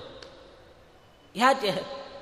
ಇವ ಶತ್ರುಪಕ್ಷದಿಂದ ಬಂದಿರಬಹುದು, ಆದರೆ ಶುದ್ಧ ಸ್ವಭಾವ ಇತಿ ಮಹಂ ಬಿಜಾನೆ ಇವ ಒಳ್ಳೆ ಸ್ವಭಾವದವನಾಗಿದ್ದಾನೆ, ಜೊತೆಗೆ ಇವನ ಮನಸ್ಸು ಒಳ್ಳೆಯದಿದೆ ಶರಣಾಗತನಾಗಿ ಬಂದಿದ್ದಾನೆ. ಯಾರು ಶರಣಾಗತರಾಗಿ ಬರ್ತಾರೆ ಅವರನ್ನು ದೂರ ಮಾಡಬಾರದು ಅಂತ ನಿಯಮ. ಅದು ಕ್ಷತ್ರಿಯರಿಗೆ ವಿಶೇಷವಾಗಿ ಆ ನಿಯಮ ಇದೆ. ಅದಕ್ಕೋಸ್ಕರವಾಗಿ ಇವರನ್ನು ತಗೊಳ್ಬೇಕು ಅಂದಾಗ ಪರಮಾತ್ಮನು ಹನುಮಂತ ದೇವರ ಮಾತಿಯ ಬೆಲೆ ಕೊಟ್ಟು ದೇವರು ಹೇಳ್ತಾನಂತೆ, ಈ ವಿಭೀಷಣ ಅಲ್ಲ, ಎಲ್ಲ ಇಡೀ ಬ್ರಹ್ಮಾಂಡವೇ ಒಂದಾಗಿ ನನ್ನ ಮೇಲೆ ಯುದ್ಧಕ್ಕೆ ಬಂದರೂ ನನ್ನನ್ನು ಏನೇನೇನೇನೂ ಮಾಡಲಿಕ್ಕೆ ಸಾಧ್ಯ ಇಲ್ಲ. ಅಂಥದ್ದು ಈ ವಿಭೀಷಣನಿಂದ ಯಾವುದೇ ತರಹದ ಭಯ ನನಗಿಲ್ಲ. ಜೊತೆಗೆ ಇವನು ಒಳ್ಳೆ ಮನಸ್ಸಿನವ, ಶುದ್ಧ ಸ್ವಭಾವ. ಅದಕ್ಕಾಗಿ ಇವನನ್ನು ನಾನು ಗ್ರಹಣ ಮಾಡುತ್ತೇನೆ ಅಂತ ಹನುಮಂತ ದೇವರ ಮಾತಿಗೆ ಬೆಲೆ ಕೊಟ್ಟು ರಾಮದೇವರು ವಿಭೀಷಣನನ್ನು ತಮ್ಮ ಪಕ್ಷಕ್ಕೆ ತೆರೆದುಕೊಳ್ತಾರೆ ಆಗಲೇ ವಿಭೀಷಣನಿಗೆ ಪಟ್ಟಾಭಿಷೇಕವೂ ಮಾಡಿಬಿಟ್ರು. ಇನ್ನು ಯುದ್ಧನೇ ಆಗಿಲ್ಲ ನೋಡಿ ಇನ್ನು. ಪಟ್ಟಾಭಿಷೇಕ ಅಂದರೆ ಆಗಲೇ ತಾತ್ಕಾಲಿಕವಾಗಿ ಒಂದು ವಿಭೀಷಣನನ್ನು ನೀನೇ ಮುಂದೆ ಲಂಚಾಧಿಪತಿ ಅಂತ ಘೋಷಣೆಯೂ ಮಾಡಿಬಿಟ್ರು ರಾಮಚಂದ್ರ ದೇವರು. ಈ ರೀತಿಯಲ್ಲಿ ಅದನ್ನು ವಿಜಯರಾಯರು ಸಂಗ್ರಹ ಮಾಡುತ್ತಿದ್ದಾರೆ. ಹನುಮನ ನಂಬಿದರೆ ವಿಭೀಷಣ ಪ್ರಸಿದ್ಧ. ಹನುಮನ ನಂಬಿದರೆ ಸರ್ವ ಕಾರ್ಯವೇ ಬದ್ಧ. ಎಲ್ಲ ಕಾರ್ಯಗಳು ಏನೇನು ನಾವು ಅಪೇಕ್ಷೆಯನ್ನು ಮಾಡುತ್ತೇವೆ, ಪ್ರತಿಯೊಂದು ಸಹಿತ ಸಿದ್ಧಿಯಾಗತ್ತೆ ವಾಯುದೇವರ ಅನುಗ್ರಹದಿಂದ. ಇವತ್ತಿನ ದಿವಸ ಅದು ಎಷ್ಟೋ ಜನರ ಜೀವನದಲ್ಲಿ ಪ್ರಸಿದ್ಧ. ಏನು ಅನೇಕ ಕಾರ್ಯಗಳಾಗಬೇಕಾಗಿರ್ತಾವೆ ಏನೋ ಎಲ್ಲೋ ಒಳ್ಳೆ ಉದ್ಯೋಗ ಸಿಗಬೇಕಾಗಿರುತ್ತೆ, ಅಥವಾ ಸಂತಾನ ಆಡಬೇಕಾಗಿರುತ್ತೆ ಅಥವಾ ವಿವಾಹ ಆಡಬೇಕಾಗಿರುತ್ತೆ ಅಥವಾ ಯಾವುದೋ ಒಂದು ಶತ್ರು ನಾಶ ಆಡಬೇಕಾಗಿರುತ್ತೆ ಏನು ಮಾಡೋದು ಒಂದು ಜ್ಯೋತಿಷ್ಯರಲ್ಲಿ ಕೇಳಿದಾಗ, ವಾಯುದೇವರಿಗೆ ಒಂದು ಅಭಿಷೇಕ, ಮಧು ಅಭಿಷೇಕ ಮಾಡಿಸಿಬಿಡ್ರಿ ಅಂತಾರೆ. ವಾಯುಸ್ತುತಿ ಪುನಶ್ಚರಣೆ ಮಾಡಿಸಿ ಅಂತಾರೆ. ಆ ರೀತಿಯಲ್ಲಿ ನಾವು ಪುನಶ್ಚರಣಾದಿಗಳನ್ನು ಮಾಡಿ, ಮಧು ಅಭಿಷೇಕಾದಿಗಳನ್ನು ಮಾಡುವುದರಿಂದ ಅನೇಕ ಜನಕ್ಕೆ ಎಲ್ಲ ಅವರವರ ಇಷ್ಟಾರ್ಥ ಸಿದ್ಧಿ ಆಗ್ತಾ ಇದೆ. ಇವತ್ತಿಯೂ ಅನೇಕ ಕಡೆಯಲ್ಲಿ ಅದು ನಡ್ಕೊಂಡು ಬಂದಿದೆ. ಆ ಒಂದು ಸಂಪ್ರದಾಯ ಹಾಗೆ ನಡ್ಕೊಂಡು ಬಂದಿದೆ. ಅದನ್ನು ವಿಜಯರಾಯರು ಹೇಳ್ತಾರೆ, ಹನುಮನ ನಂಬಿದರೆ ವಾಯುದೇವರಲ್ಲಿ ನಾವು ಭಕ್ತಿ ಮಾಡುವುದರಿಂದ ನಮ್ಮ ಎಲ್ಲ ಕಾರ್ಯಗಳು ಸಿದ್ಧಿ ಆಗ್ತಾವೆ ಹನುಮನ ನಂಬದವ ಪಾಪದಲ್ಲಿ ಬಿದ್ದ. ಹಿಂದೆ ಹೇಳಿದಂತೆ ಪಾಪ ಅಂದರೆ ತಮಸ್ಸು. ಅವನು ಮಹಾಪಾಪಿಷ್ಠನಾಗ್ತಾನೆ, ಅವನು ತಮಸ್ಸಿನಲ್ಲಿ ಬೀಳುತ್ತಾನೆ. ವಾಯುದೇವರಲ್ಲಿ ವಿಶ್ವಾಸ ಮಾಡದೇ ಇರತಕ್ಕಂಥವ. ಸರಿ, ಇಷ್ಟೆಲ್ಲ ಹನುಮ ಹನುಮ ಅಂತ ಹೇಳ್ತಾ ಇದ್ದೀರಿ. ಹನುಮ ಅಂದರೆ ಏನು? ಹನುಮ ಶಬ್ದದ ಅರ್ಥ ಏನು? ವಿಜಯರಾಯರು ಹೇಳ್ತಾರೆ, ಹನುಮನೆಂಬುದು ಜ್ಞಾನಕ್ಕೆ ಶಬ್ದ. ಹನು ಹನು ಶಬ್ದೋ ಜ್ಞಾನವಾಚಿ, ಹನುಮಾನ್ ಮತಿಶಬ್ದಿತ ರಾಮಸ್ಯ ಸ್ಮೃತರೂಪಸ್ಯ ವಾಚಸ್ತೇನಾನಯಂತಹಿ. ಶ್ರೀಮದಾಚಾರ್ಯರೇ ತಮ್ಮ ಗ್ರಂಥಗಳಲ್ಲಿ ಹನುಮಂತ ಶಬ್ದದ ಅರ್ಥವನ್ನು ನಿರೂಪಣೆ ಮಾಡಿದ್ದಾರೆ. ಹನುಮಾನ್ ಅಥವಾ ಹನುಮಾನ್ ಅಂತ ಶಬ್ದ. ಆ ಶಬ್ದದ ಅರ್ಥವನ್ನು ಆಚಾರ್ಯರೇ ತೋರಿಸಿಕೊಟ್ಟಿದ್ದಾರೆ. ಹನು ಅಂದರೆ ಜ್ಞಾನ, ಹನು ಹಿಂಸಾಗತ್ಯೋಹೋ ಅಂತಿದೆ. ಅದಕ್ಕೆ ಹನು ಅಂದರೆ ಜ್ಞಾನ. ಹನುಮನೆಂಬುದು ಜ್ಞಾನಕ್ಕೆ ಶಬ್ದ. ಹನುಮ ಅಂದರೆ ದಿವ್ಯವಾದ ಜ್ಞಾನಿ. ಹನುಮನೆ ಮಹತ್ತತ್ವಕ್ಕೆ ಅಭಿಮಾನಿಯೇ ಸಿದ್ಧ. ಇದೇ ಹನುಮಂತ ದೇವರೇ, ಮುಂದೆ ಮಹತ್ತತ್ವಾಭಿಮಾನಿಗಳಾಗ್ತಾರೆ. ಬ್ರಹ್ಮಪದದಲ್ಲಿ ತೂತು, ಇದಲ್ಲ ಅಂತ ಅರ್ಥ ಅಲ್ಲ. ಆದರೆ ಮುಂದೆ ಬ್ರಹ್ಮಪದ ತೂತು, ಮಹತ್ತತ್ವಕ್ಕೆ ಅಭಿಮಾನಿಗಳಾಗಿದ್ದಾರೆ. ರುಜುದೇವತೆಗಳು ಮಹತ್ತತ್ವಕ್ಕೆ ಅಭಿಮಾನಿಗಳಾಗಿರ್ತಾರೆ ಅವರು. ಹೀಗೆ ಮಹತ್ತತ್ವ ಅಂದರೆ, ಆ ಹೆಸರೇ ಹೇಳ್ತಾ ಇದೆ, ಮಹತ್ ಅಂತ ಎಲ್ಲದಕ್ಕಿಂತಲೂ ದೊಡ್ಡ ತತ್ವ ಅದು. ಲಕ್ಷ್ಮೀದೇವಿಯನ್ನು ಬಿಟ್ಟರೆ ಅವ್ಯತ್ ತತ್ವವನ್ನು ಬಿಟ್ಟರೆ ಉಳಿದ ಎಲ್ಲ ತತ್ವಗಳಕ್ಕಿಂತಲೂ ಮಹತ್ ದೊಡ್ಡದಾಗಿರತಕ್ಕಂಥದ್ದು. ಅಂತಹ ಮಹತ್ತತ್ವಕ್ಕೆ ಅಭಿಮಾನಿಗಳಾಗಿದ್ದಾರೆ ಹನುಮಂತ ದೇವರು ವಾಯುದೇವರು. ಹನುಮಗೆ ವನಜ ಸಂಭವಗೆ ಅಭೇದ. ಹನುಮಂತ ದೇವರಿಗೂ ವನಜ ಸಂಭವ ಅಂದರೆ ವನಜ ಅಂದರೆ ಕಮಲ, ಅದರಿಂದ ಸಂಭವ ಅಂದರೆ ಹುಟ್ಟಿದವರು ಬ್ರಹ್ಮದೇವರು. ವಾಯುದೇವರಿಗೂ ಬ್ರಹ್ಮದೇವರಿಗೂ ಅಭೇದ. ಅಭೇದ ಅಂದರೆ ಸ್ವರೂಪತಃ ಅಭೇದ ಅಂತ ಅರ್ಥ ಅಲ್ಲ. ತಾರತಮ್ಯದಲ್ಲಿ ಒಂದೇ ಕಕ್ಷೆಯಲ್ಲಿದ್ದಾರೆ ಬ್ರಹ್ಮವಾಯುಗಳು. ಹಾಗಾಗಿ ನಾವು ಬ್ರಹ್ಮದೇವರಿಗೆ ಯಾವ ಗೌರವ ಕೊಡ್ತೇವೆ ವಾಯುದೇವರಿಗೆ ಅದೇ ಗೌರವವನ್ನು ನಾವು ಕೊಡಬೇಕು. ಹನುಮಜೆ, ವನಜ ಸಂಭವಜೆ, ಅಭೇದ, ಮನೋಜವ, ವಿಜಯ ವಿಠಲನಲ್ಲಿ ಇದ್ದ. ಮನೋಜವ ಮನೋಜವಸ್ತೀರ್ಥಟರೋ ವಸುರೇತ ವಸುಪ್ರದ ವಿಷ್ಣು ಸಹಸ್ರನಾಮದ ಶಬ್ದ. ನಾನು ಹೇಳಿದಂತೆ ವಿಜಯರಾಯರು ಎಲ್ಲೂ ಬರೀ ವಿಜಯ ವಿಠಲ ಅಂತ ಎಲ್ಲಿ ಹೇಳೋಲ್ಲ. ಯಾವುದೋ ಒಂದು ವಿಷ್ಣು ಸಹಸ್ರನಾಮದ ಶಬ್ದ ಇಟ್ಟೆ ಆ ವಿಜಯ ವಿಠಲ ಅಂತ ಹೇಳುತ್ತಾರೆ. ಮನೋಜವ, ಭಗವಂತನಿಗೆ ಮನೋಜವ ಅಂತ ಹೆಸರು. ವಾಯುದೇವರ ಇದು ಹೇಳ್ತೇವೆ, ಮನೋಜವಂ ಮಾರುತತುಲ್ಯ ವೇಗಂ ಅಂತ ನಾವು ಸ್ತೋತ್ರ ಮಾಡ್ತೇವೆ. ಅದರ ವಿಶೇಷವಾಗಿ ಭಗವಂತನಿಗೆ ಆ ಶಬ್ದ. ಜವ ಅಂದರೆ ವೇಗ, ಮನೋಜವ ಅಂದರೆ ಮನಸ್ಸಿನಂತೆ ವೇದ ಅಂತ. ನಿಜವಾಗ್ಲೂ ಇದು ಒಂದು ನೀಚ ದೃಷ್ಟಾಂತವೇನೆ ಭಗವಂತ ಮನೋವೇಗವನ್ನು ಮೀರಿಸುವ ವೇದ ಪರಮಾತ್ಮನದ್ದು. ಹಾಗಾಗಿ ಮನೋಜವ ವಿಜಯ ವಿಠಲನಲ್ಲಿ ಇದ್ದ. ಹೀಗೆ ತಿಳಿಸಿಕೊಡ್ತಾ ಇದ್ದಾರೆ. ಕೆಲವು ಪುಸ್ತಕದಲ್ಲಿ ಮನೋಜವ ಅಂತಿಲ್ಲ, ಮನೋಜೀವ ಅಂತ ಇದೆ. ನಾನು ಇಟ್ಕೊಂಡಿರೋ ಈ ಪುಸ್ತಕದಲ್ಲೂ ವಿಜಯರಾಯರ ಸುಳಾದಿಗಳಲ್ಲಿ ಮನೋಜೀವ ವಿಜಯ ವಿಠಲನಲ್ಲಿ ಇದ್ದ ಅಂತಿದೆ. ಆದರೆ ಅದು ಬಹುಶಃ ಮನೋಜವನೇ, ಮನೋಜೀವ ಆಗಿರಲಿಕ್ಕೆ ಸಾಧ್ಯ ಇಲ್ಲ.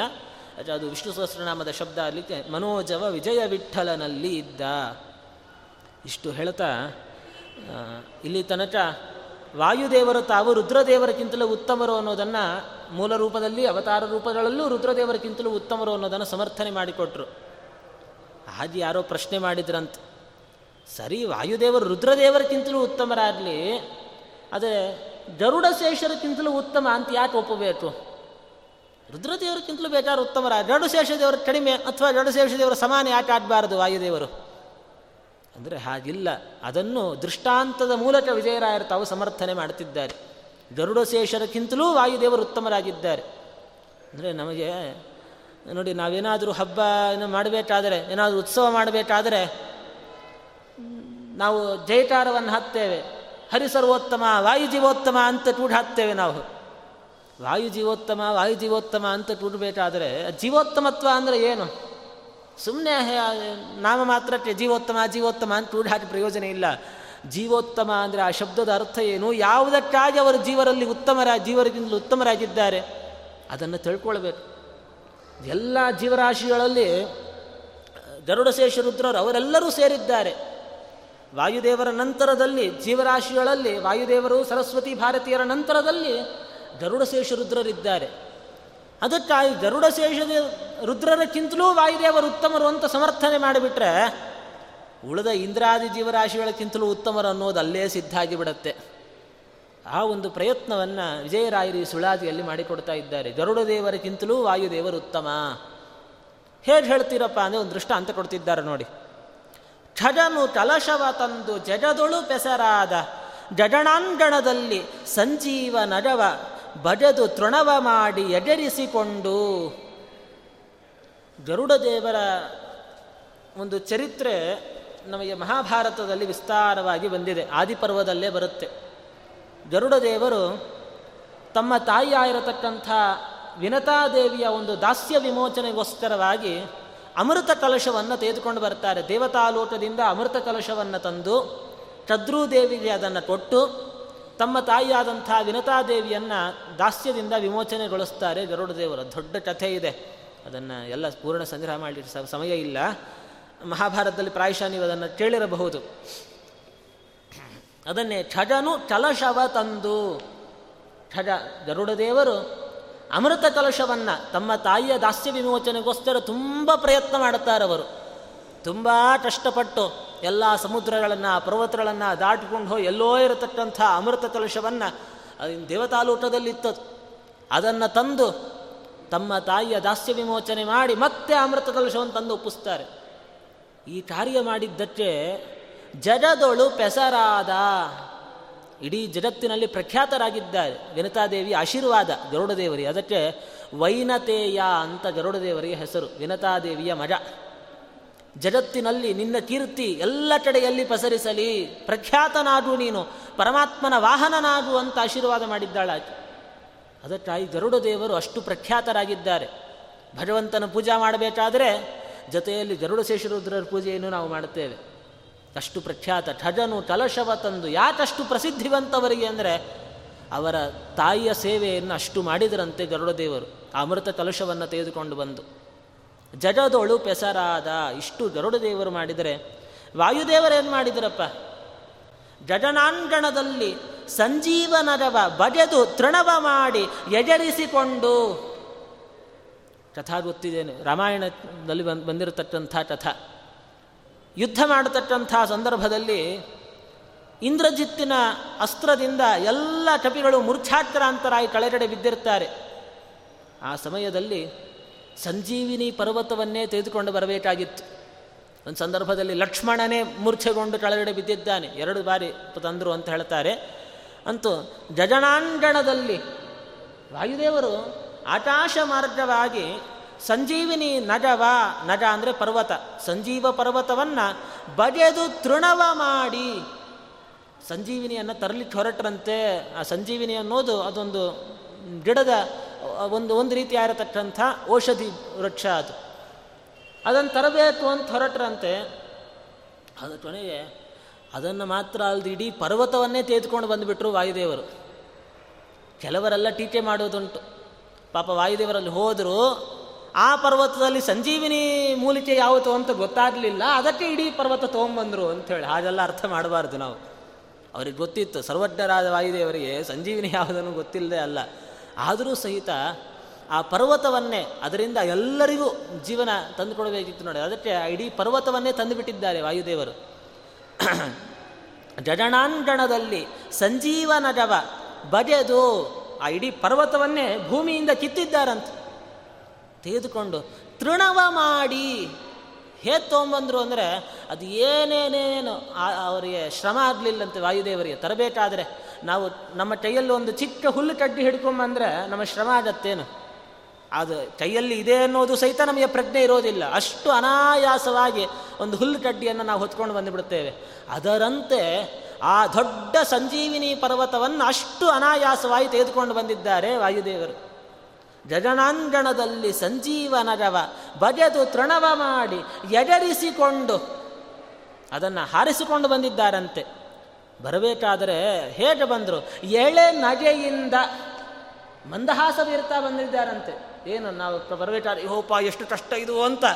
ಏನು ಆ ಮುಖದಲ್ಲಿ ಚೂರು ಶ್ರಮ ಕಾಣ್ತಾ ಇಲ್ಲವರಿಗೆ ಮಂದಹಾಸ ಬೀರ್ತಾ ನಜ ನಜತ ಆ ಪರ್ವತವನ್ನು ತೆಗೆದುಕೊಂಡು ಬರ್ತಾ ಇದ್ದಾರೆ. ಎಳೆ ನಜೆಯಿಂದ ಆಣೆ ಕಲ್ಲಂತೆ ಹಾರಿಸುತ್ತಾ. ಹಣೆಕಲ್ಲು ಅಂತಾರೆ. ಹಣೆಕಲ್ಲು ಅಂದರೆ ಒಂದು ಚಿಕ್ಕ ಚಿಕ್ಕ ಚಿಕ್ಕ ಕಲ್ಲುಗಳು. ಓಡಾಡುವಾಗ ಆಗಾಗ ಈ ಚಪ್ಪಲಿಯಲ್ಲಿ ಸೇರ್ಕೊಂಡ್ಬಿಟ್ಟಿರ್ತಾವೆ ನೋಡಿ. ಅದು ಬಿಟ್ಟು ಹೋಗೋ ತನಕ ನಮಗೆ ತೊಂದರೆನೇ. ಆ ಚಪ್ಪಲಿಯಿಂದ ಆ ಕಲ್ಲು ಬಿಡಿಸ್ಕೊಂಡ್ರೆ ಹೊರತು ನಮಗೆ ಮತ್ತೆ ನೆಮ್ಮದಿ ಇರೋದಿಲ್ಲ. ಚಪ್ಪಲಿಯಲ್ಲಿ ಸೇರ್ಕೊಂಡ್ಬಿಟ್ಟೆ ಬಡ ಬಡ ತೊಂದರೆ ಕೊಡ್ತಾ ಇರುತ್ತೆ ನಮಗೆ. ಆ ಚಿಕ್ಕ ಚಿಕ್ಕ ರಸ್ತೆ ಬದಿಯಲ್ಲಿ ಬಿದ್ದಿರತಕ್ಕಂಥ ಕಲ್ಲುಗಳಿರ್ತಾವಲ್ಲ ಆ ರೀತಿಯಲ್ಲಿ ಅಂಥ ದೊಡ್ಡ ಸಂಜೀವಿನಿ ಪರ್ವತವನ್ನು ಹರಿಸ್ಕೊಂಡು ಬಂದ್ರಂತೆ ವಾಯುದೇವರು. ಪ್ರಾತ್ಪಂಚಾಶತ್ ಸಹಸ್ರೇ ವ್ಯವಹಿತಮಮಿತಂ ಯೋಜನೈ ಪರ್ವತಂ ತ್ವಂ. ಯಾವತ್ ಸಂಜೀವನಾದ್ಯೌಷಧ ನಿಧಿಮಧಿಕ ಪ್ರಾಣಲಂಕಾಮನೈಷೀ ಅದ್ರಾಕ್ಷೀದುತ್ಪತಂತಂ ತತ ಉತ ಗಿರಿಮುತ್ಪಾಟಯಂತಂ. ಗೃಹೀತ್ವಾ ಯಾಂತಂ ಖೇ ರಾಘವಾಂಧ್ರೌ ಪ್ರಣತಮಪಿ. ತದೈಕಕ್ಷಣೇ ತ್ವಾಂ ಹಿ ಲೋಟಃ ಆ ಪರ್ವತವನ್ನು ತರಬೇಕಾದರೆ ಪ್ರಾತ್ ಪಂಚಾಶತ್ ಸಹಸ್ರೈರಿ ವ್ಯವಹಿತಂ. ಏನು ಐವತ್ತು ಸಾವಿರ ಯೋಜನ ದೂರ ಇತ್ತದು. ಅಂಥ ಏನು ಲಂಕಾಪಟ್ಟಣದಿಂದ ಸಂಜೀವಿನಿ ಪರ್ವತದ ಎಷ್ಟು ಐವತ್ತು ಸಾವಿರ ಯೋಜನ ದೂರ ಇತ್ತಂತೆ. ಅಷ್ಟೂ ದೂರವನ್ನು ವಾಯುದೇವರು ತಾವು ಹಾರಿದರು. ಅಮಿತಂ ಯೋಜನೈ ಪರ್ವತಂ ತ್ವಂ. ಯಾವತ್ ಸಂಜೀವನಾದ್ಯ ಔಷಧ ನಿಧಿಂ ಅದಿಟ ಪ್ರಾಣ ಲಂಟಾಮನೀಷಿ. ಅಂಥದ್ದನ್ನು ಲಂಚೆಗೆ ತೆಗೆದುಕೊಂಡು ಬಂದಿದ್ದೀರಲ್ಲ ಸ್ವಾಮಿ. ಅದು ಹೇಗೆ ತಂದಿದ್ದೀರಿ ಅಂದರೆ, ಅದ್ರಾಕ್ಷೀತ್ ಉತ್ಪತಂತಂ. ಈಚೆ ಲಂಕಾಪಟ್ಟಣದಿಂದ ಹಾರಿದ್ರಂತೆ ವಾಯುದೇವರು. ಹಾರಿದಾಗ ಜನ ಹಿಂಗೆ ನೋಡಿದರು, ಓ, ಹನುಮಂತ ದೇವರು ಈಗಲೇ ಲಂಚೆಯಿಂದ ಹಾರಿದ್ದಾರೆ. ಹಾರಿದ್ದಾರೆ ಅಂತ ಮನಸ್ಸಿನಲ್ಲಿ ಅಂದುಕೊಳ್ಳೋದರ ಒಳಗಡೆನೆ ತತಃ ಗಿರಿಂ ಉತ್ಪಾಟಯಂತ, ಉತ್ಪಾಟನ ಅಂದರೆ ಕೇಳೋದು. ಹನುಮಂತ ದೇವರಿಲ್ಲಿ ಹಾರಿದ್ದಾರೆ ಅಂತ ಅನ್ಕೊಳ್ಳೋದ್ರಲ್ಲಿ ಅಲ್ಲಿ ಹೋಗಿ ಸೇರಿ ಆಯಿತು ಹನುಮಂತ ದೇವರು, ಸೇರಿ ಆ ಬೆಟ್ಟವನ್ನು ಕಿತ್ತುತ್ತಾ ಇದ್ದಾರಂತ. ಆ ಬೆಟ್ಟವನ್ನು ಕೀಳ್ತಾ ಇದ್ದಾರೆ ಅಂತ ಅನ್ಕೊಳ್ಳೋದ್ರಲ್ಲಿ ಮತ್ತೆ ಸಮುದ್ರದ ಏನು ಆಕಾಶ ಮಾರ್ಗವಾಗಿ ಆ ಬೆಟ್ಟ ಹಿಡ್ಕೊಂಡು ಕಾಣಿಸೇ ಬಿಟ್ರಂತ. ಹಿಂಗೆ ಬಂದಿದ್ದಾರೆ ಅಂತ ಅನ್ಕೊಳ್ಳೋದ್ರಲ್ಲಿ ಅದನ್ನು ಹೋಗಿ ಅಲ್ಲಿಟ್ಟು ರಾಮದೇವರ ಪಾದಕ್ಕೆ ನಮಸ್ಕಾರ ಮಾಡೇ ಬಿಟ್ರು ಹನುಮಂತ ದೇವರು. ತತಊತ ಗಿರಿ ಮುತ್ಪಾಟಯಂತಂ ಗೃಹೀತ್ವ ಆಯಾಂತಂ ಖೇ, ಖ ಅಂದರೆ ಆಕಾಶ. ಆಕಾಶದಲ್ಲಿ ಅದನ್ನು ಇಟ್ಕೊಂಡು ಬರ್ತಾ ಇರೋದನ್ನು ನೋಡಿದ್ರಂತೆ ಆ ಜನಗಳು. ಅಷ್ಟೇ ಅಲ್ಲ, ಆಯಾಂತಂ ಖೇ, ರಾಘವಾಂಧ್ರವು ಪ್ರಣತಮಪಿ. ರಾಮದೇವರ ಪಾದಕ್ಕೆ ಅಲ್ಲೇ ಬಂದು ನಮಸ್ಕಾರವನ್ನು ಮಾಡಿದ್ರಂತೆ. ಇಷ್ಟೆಲ್ಲ ನಡೀಲಿಕ್ಕೆ ಎಷ್ಟು ಹೊತ್ತಿಡೀತಪ್ಪ? ತದೇತಕ್ಷಣೇ ಒಂದು ಕ್ಷಣದಲ್ಲಿ ಇಷ್ಟೆಲ್ಲ ಕಾರ್ಯವನ್ನು ಮಾಡಿಬಿಟ್ಟಿದ್ದಾರೆ ವಾಯುದೇವರು. ಇದೆಲ್ಲ ನಮ್ಮ ಊಹೆಗೂ ಬರೋದಿಲ್ಲ ನೋಡಿ. ಪ್ರಶ್ನೆ ಅದೇನ್ರಿ ಸಾಧ್ಯ? ನಮಗೆ ಒಂದು ಹೆಜ್ಜೆ ಹಾಕ್ಬೇಕು ಕಾಲು ಎತ್ತಬೇಕಾದ್ರೆ ಒಂದು ಕ್ಷಣ ಬೇಕು ನಮಗೆ. ಅಂಥದ್ದು ಒಂದು ಕ್ಷಣದಲ್ಲಿ ಐವತ್ತು ಸಾವಿರ ಯೋಜನೆ ಹಾರೋದೇನು, ಪರ್ವತ ತೋಳೋದೇನು, ವಾಪಸ್ ಬರೋದೇನು, ರಾಮದೇವರ ಪಾದ ನಮಸ್ಕಾರ ಮಾಡೋದೇನು? ಎಲ್ಲ ಹೆನ್ರಿ ಅಂದ. ಆದರೆ ತ್ರಿವಿಕ್ರಮ ಪಂಡಿತಾಚಾರ್ಯರು ವರ್ಣನೆ ಮಾಡಿದ್ದಾರೆ, ರಾಮಾಯಣದಲ್ಲಿ ವರ್ಣನೆ ಮಾಡುತ್ತಿದ್ದಾರೆ ಅದನ್ನು. ತದೈಕಕ್ಷಣೆ ತ್ವಾಂ ಹಿಲೋಟಃ ಅದನ್ನು ವಿಜಯರಾಯರು ವರ್ಣನೆ ಮಾಡಬೇಕಾಯಿತು ನೋಡಿ. ಮುಂದಿನ ಶ್ಲೋಕದಲ್ಲಿ ಅದನ್ನೇ ತಿಳಿಸಿದರು. ಕ್ಷಿಪ್ತ ಶತಮತುಲ ಮತೆ ಯೋಜನಾನಾಂ ಸ ಉಚ್ಚಸ್ತಾವದ್ವಿಸ್ತಾರವಾಂಶ್ಚಾಪಿ ಆ ಪರ್ವತ ಹೇಗಿತ್ತಪ್ಪ? ಶತಮತುಲ. ನೂರು ಯೋಜನ ವಿಸ್ತೀರ್ಣವಾಗಿತ್ತಂತ. ಅಂಥ ಒಂದು ಪರ್ವತವನ್ನು ಹಾರಿಸಿಕೊಂಡು ಬಂದಿದ್ದಾರೆ. ಹೇಗಪ್ಪ ಅಂದರೆ, ತಾವದ್ ವಿಸ್ತಾರವಾಂಶ ನೂರು ಯೋಜನೆ. ಎತ್ತರ ಮತ್ತೆ ಅಗಲ ಇತ್ತು ಆ ಪರ್ವತ. ಅಂಥದ್ದನ್ನು ವಿಸ್ತಾರವಾಂಶ್ಚಾಪಿ ಉಪಲ ಲವ ಇವ ಉಪಲ ಲವ ಉಪಲ ಅಂದರೆ ಕಲ್ಲು. ಉಪಲ ಲವ ಉಪಲಲವ. ಅದನ್ನೇ ವಿಜಯರಾಯರು ಏನು ತ್ರಿವಿಕ್ರಮ ಪಂಡಿತಾಚಾರ್ಯರು ಉಪಲಲವ ಈ ಶಬ್ದ ಇದೆಯಲ್ಲ? ಆ ತಮ್ಮ ಸುಳಾದಿಯಲ್ಲಿ ಅದನ್ನು ಹಾಡಾಡಿ ಇಳಿಸ್ಬಿಟ್ಟಿದ್ದಾರೆ ನೋಡಿ. ಆಣೆ ಕಲ್ಲಂತೆ ಹಾರಿಸುತ್ತಾ. ಉಪಲಲವ ಅಂದರೆ ಅಣೆಕಲ್ಲು, ಚಿಕ್ಕ ಕಲ್ಲದು, ಕಲ್ಲಿನ ಒಂದು ಸಣ್ಣ ಹರಳು. ಹಾಗೆ ಉಪಲಲವ ಇವ ವ್ಯಗ್ರ ಬುದ್ಧ್ಯಾತ್ವಯಾತಃ ಅಲ್ಲಿಂದ ಒಂದು ಕ್ಷಣ ಮಾತ್ರದಲ್ಲಿ ಹೋಗಿ ವಾಪಸ್ ಬಂದು ತೇದ್ಕೊಂಡು ಬಂದರೆ ಅದು ಆಶ್ಚರ್ಯ ಅಲ್ಲ ಅಂತ ಇನ್ನೂ ಆಶ್ಚರ್ಯ ಏನಪ್ಪ ಅಂದರೆ, ಆ ಪರ್ವತ ತಂದ ಮೇಲೆ ವಾಪಸ್ ಇಡಬೇಕಿತ್ತಲ್ಲ, ಅದನ್ನು ನಿಂತ ಕಡೆ ಇನ್ನು ಅಸ್ತ್ರ ಅಂತ ಅಷ್ಟೆ. ಅದೇನೇ ಸರಿಯಾಗಿ ಗುರಿ ನೋಡ್ಕೊಂಡು ಇವಾಗ ಬಾಲ್ ಹಾಕೋರು ಅದು ಎಲ್ಲಿ ಬಾಲ್, ಎಲ್ಲಿ ಪಿಚ್ಚಿ, ಎಲ್ಲಿ ಬೀಳಬೇಕು, ಎಲ್ಲಿ ಬಿದ್ದರೆ ಅವನು ಬ್ಯಾಟಿಗೆ ಎಲ್ಲೋ ಸರಿಯಾಗಿ ನೋಡ್ಕೊಂಡು ಬಾಯಿದೆ ಏನಿಲ್ಲ ನಾವು ಎಷ್ಟು ಅದನ್ನು ಎಷ್ಟು ಬಲ ಪ್ರಯೋಗ ಮಾಡಬೇಕು? ಇವಾಗ ಇಷ್ಟು ದೂರ ಹಾಕಬೇಕು ಅಂದರೆ ನಾವು ಇಷ್ಟು ಬಲ ಉಪಯೋಗಿಸಬೇಕು ಅಂತ ಹೇಳಿ. ಇಲ್ಲಿ ಹಾಕಲಿಕ್ಕೆ ಹೆಚ್ಚಿನ ಬಲ ಬೇಕಾಗಿಲ್ಲ. ತುಂಬ ದೂರ ಇತ್ತು, ಹೆಚ್ಚಿನ ಬಲ ನಾವು ಉಪಯೋಗಿಸ್ತೇವೆ. ಆದರೆ ವಾಯುದೇವರು ಏನು ಸುಮ್ಮನೆ ಹಿಂಗೆ ಎಸ್ತ್ರ ಅಂತ ಅಷ್ಟೇ. ಮಾತ್ರಕ್ಕೆ ಅಷ್ಟೂ ದೂರ ಪರ್ವತ ಹೋಗಿ ಸರಿಯಾಗಿ ಹೋಗಿ ಕೂತ್ಕೊಳ್ತಾ ಇದೆ. ಹೇಗೆ ಕೂತ್ಕೊಳ್ತು ಅಂದರೆ ಅಲ್ಲಿಂದ ಆ ಪರ್ವತವನ್ನು ಹಿಂದೆ ಯಾರೊಬ್ಬರು ಬಂದು ತೈದರು ಅಂತೂ ಸುಡ ಆ ಗುರುತು ಸಹಿತ ಕಾಣಬಾರದಂತ ಅಷ್ಟು ಕರೆಕ್ಟಾಗಿ ಹೋಗಿ ಅದು ಹೋಗಿ ಕೂತ್ಕೊಳ್ತಂತೆ ಆದರೆ ವಾಯುದೇವರ ಒಂದು ಕೌಶಲ ನೋಡಿ, ಅಂಥ ತೇ ನಮಃ ಕೌಶಲಾಯ. ಅದನ್ನು ವಿಜಯರಾಯರು ಸಂಗ್ರಹ ಮಾಡುತ್ತಾ, ನಜತೆ ನಗೆಯಿಂದಾಣೆ ಕಲ್ಲಂತೆ ಹಾರಿಸುತ್ತ, ಹಜೆಯಿಂದ ಮಡಿದ ಕಪಿಗಳ ನೆಬ್ಬಿಸಿ, ಅಲ್ಲಿ ಮೃತರಾದ ಎಲ್ಲ ಕಪಿಗಳಿಗೆ ಪುನರ್ಜೀವನವನ್ನು ಕೊಟ್ಟು, ಮೂರು ಜಗದ ಪತಿಗೆ ಸೇವೆ ಅರ್ಪಿಸಿದನು. ಮೂರು ರಾಮದೇವರ ಸೇವೆಯಿಂದ ಸೇವೆಯನ್ನು ಸಮರ್ಪಣೆ ಮಾಡುತ್ತಿದ್ದಾರೆ ಜಗಸೇತುವೆ ನಾಮ ವಿಜಯ ವಿಠಲ ಬಲ್ಲ ಮಿಜಿಲಾರು ಹನುಮಗೆ ಯುಗ ಯುಗದೊಳಗೆ ಜಗಸೇತುವೆ ನಾಮ, ಇದು ವಿಷ್ಣು ಸಹಸ್ರನಾಮದ್ದೇ ಶಬ್ದ. ಔಷಧಂ ಜಡತಸ್ಸೇತು ಅಂತಹ ಜಡಸೇತು ಅಂತ ಪರಮಾತ್ಮನಿಗೆ ಹೆಸರು. ಅಂತಹ ಆ ವಿಜಯ ವಿಠಲ ಬಲ್ಲ ಮಿಗಿಲಾರು ಹನುಮಗೆ. ಇಂಥ ವಾಯುದೇವರಿಗಿಂತಲೂ ಯಾರಪ್ಪ ಉತ್ತಮ? ಯುಗ ಯುಗದೋಳು ಈ ಯುಗ ಆಯುಗ ಅಂತಿಲ್ಲ. ಯಾವ ಕಾಲದಲ್ಲಾದರೂ ವಾಯುದೇವರಿಗಿಂತಲೂ ಜೀವರಾಶಿಗಳಲ್ಲಿ ಉತ್ತಮರಾದವರು ಮತ್ತಾರೂ ಇಲ್ಲ. ಹಾಗಾಗಿ ಗರುಡ ದೇವರು ಅಮೃತವನ್ನು ತಂದಿದ್ದಕ್ಕೆ ಅಷ್ಟು ಪ್ರಸಿದ್ಧರಾದರೆ ವಾಯುದೇವರು ಇನ್ನೇನು ಹೇಳಬೇಕು? ಕ್ಷಣ ಮಾತ್ರದಲ್ಲಿ ಐವತ್ತು ಸಾವಿರ ಯೋಜನೆ ಹೋಗೋದೇನು, ಆ ನೂರು ಯೋಜನ ಪರ್ವತ ತೊಂದರೋದೇನು ಮತ್ತೆ ಇಲ್ಲಿಂದ ಅಲ್ಲಿ ಹಾರಿಸೋದೇನು? ಇದು ಗರುಡ ದೇವರನ್ನೂ ಮೀರಿಸುವಂಥ ಕಾರ್ಯ ಇದು. ಗರುಡ ದೇವರಿಂದಲೂ ಇಂಥ ಕಾರ್ಯ ಸಾಧ್ಯ ಇಲ್ಲ. ಅದಕ್ಕಾಗಿ ಗರುಡ ದೇವರಕ್ಕಿಂತಲೂ ಉತ್ತಮರು ಅಂತ ತಿಳಿಸ್ತಾ ಅಲ್ಲಿ ಪ್ರಶ್ನೆ ಬಂತು, ಸರಿ ಗರುಡ ದೇವರಕ್ಕಿಂತಲೂ ಉತ್ತಮರಾಗಲಿ, ಶೇಷದೇವರಕ್ಕಿಂತಲೂ ಉತ್ತಮರು ಅಂತ ಯಾಕೆ ಹೇಳಬೇಕು ನಾವು? ಅದನ್ನು ಮುಂದಿನ ಚರಣದ ತಾಳದಲ್ಲಿ ಹೇಳ್ತಾ ಇದ್ದಾರೆ ನೋಡಿ. ರಣದೊಳು ಫಣಿಪನ್ನ ಅವತಾರವಾದ ಲಕ್ಷ್ಮಣನು ಬಿದ್ದಾಗ ಮೂಲರೂಪ ಸ್ಮರಿಸಿರೆ. ಗಣನೆಯಿಲ್ಲದೆ ಒಂದು ಟರದಲ್ಲಿ ಎತ್ತೇ. ಯುದ್ಧದ ಸಂದರ್ಭದಲ್ಲಿ ಒಂದು ಘಟನೆ ನಡೆಯುತ್ತೆ ಹನುಮದವತಾರದಲ್ಲೇನೆ ರಣದೋಳು ರಾವಣನ ಜೊತೆ ಯುದ್ಧ ನಡೀತಾ ಇದೆ, ಒಂದು ಪ್ರಸಂಗದಲ್ಲಿ ರಾವಣ ತಾನು ರಾಮದೇವರನ್ನು ಬಿಟ್ಟು ಲಕ್ಷ್ಮಣನ ಜೊತೆ ಯುದ್ಧಕ್ಕೆ ಅಂತ ತಿಳಿತಾನೆ. ಆ ರಾವಣನ ಒಂದು ಏಟಿಗೆ ಲಕ್ಷ್ಮಣ ದೇವರು ತಾವು ಮೂರ್ಛಾಕ್ರಾಂತರಾಗಿ ನೆಲದ ಮೇಲೆ ಬಿದ್ದು ಬಿಡುತ್ತಾರೆ. ಏನು ಮಾಡಲಿಕ್ಕಾಗೋದಿಲ್ಲ ಮೂರ್ಛಾತ್ರಾಂತರಾಗಿ ಬಿದ್ದಿರ್ತಾರಂತ. ಅಂಥ ಸಂದರ್ಭದಲ್ಲಿ ಹೋಗಿ ಅವತಾರವಾದ ಲಕ್ಷ್ಮಣನು ಬಿದ್ದಾಗ ಆ ಸಂದರ್ಭದಲ್ಲಿ ರಾವಣ ಲಕ್ಷ್ಮಣನನ್ನು ಕರ್ಕೊಂಡು ಹೋಗಬೇಕು ಅಂತ ಸಮೀಪಕ್ಕೆ ಬರ್ತಾ ಇರ್ತಾನೆ. ಆದರೆ ರಾಮದೇವರು ಸೂಕ್ಷ್ಮವಾಗಿ ಸೂಚನೆ ಕೊಟ್ಟರು ನಿನ್ನ ಮೂಲ ರೂಪ ಸ್ಮರಣೆ ಮಾಡಿಕೊ ಅಂತ ಸೂಚನೆ ಕೊಟ್ರಂತೆ. ಆದ ಲಕ್ಷ್ಮಣ ತನ್ನ ಮೂಲ ರೂಪವನ್ನು ಸ್ಮರಣೆ ಮಾಡಿಕೊಳ್ಳುತ್ತಾನೆ. ಎಂಥ ರೂಪ ಅದು? ಆಚಾರ್ಯರು ಹೇಳ್ತಾರೆ, ಸಸಪ್ತ ಸಾಗ ಧರಾಠಿಲೇಯಂ ನನು ಸರ್ಷಪಾಯತಿ ಅಂತಂದರು.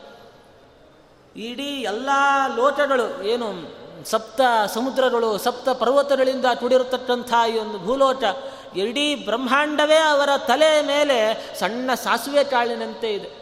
ಅಂಥ ಲಕ್ಷ್ಮಣ ಆ ಶೇಷದೇವರ, ತಮ್ಮ ಆದಿಶೇಷನ ಒಂದು ವೈಭವವನ್ನು ನೆನಪಿಸಿಕೊಂಡಾಗ ರಾವಣನಿಗೆ ಲಕ್ಷ್ಮಣನನ್ನು ಎತ್ಕೊಂಡು ಹೋಗೋದು ಹಾಗಿರಲಿ ಕದಲಾಡಿಸ್ಲಿಕ್ಕೂ ಸಹಿತ ಸಾಧ್ಯ ಆಗೋದಿಲ್ಲಂತ. ಅಂಥ ಶಕ್ತಿ ಲಕ್ಷ್ಮಣ ದೇವರು ತೋರಿಸ್ತಾರೆ.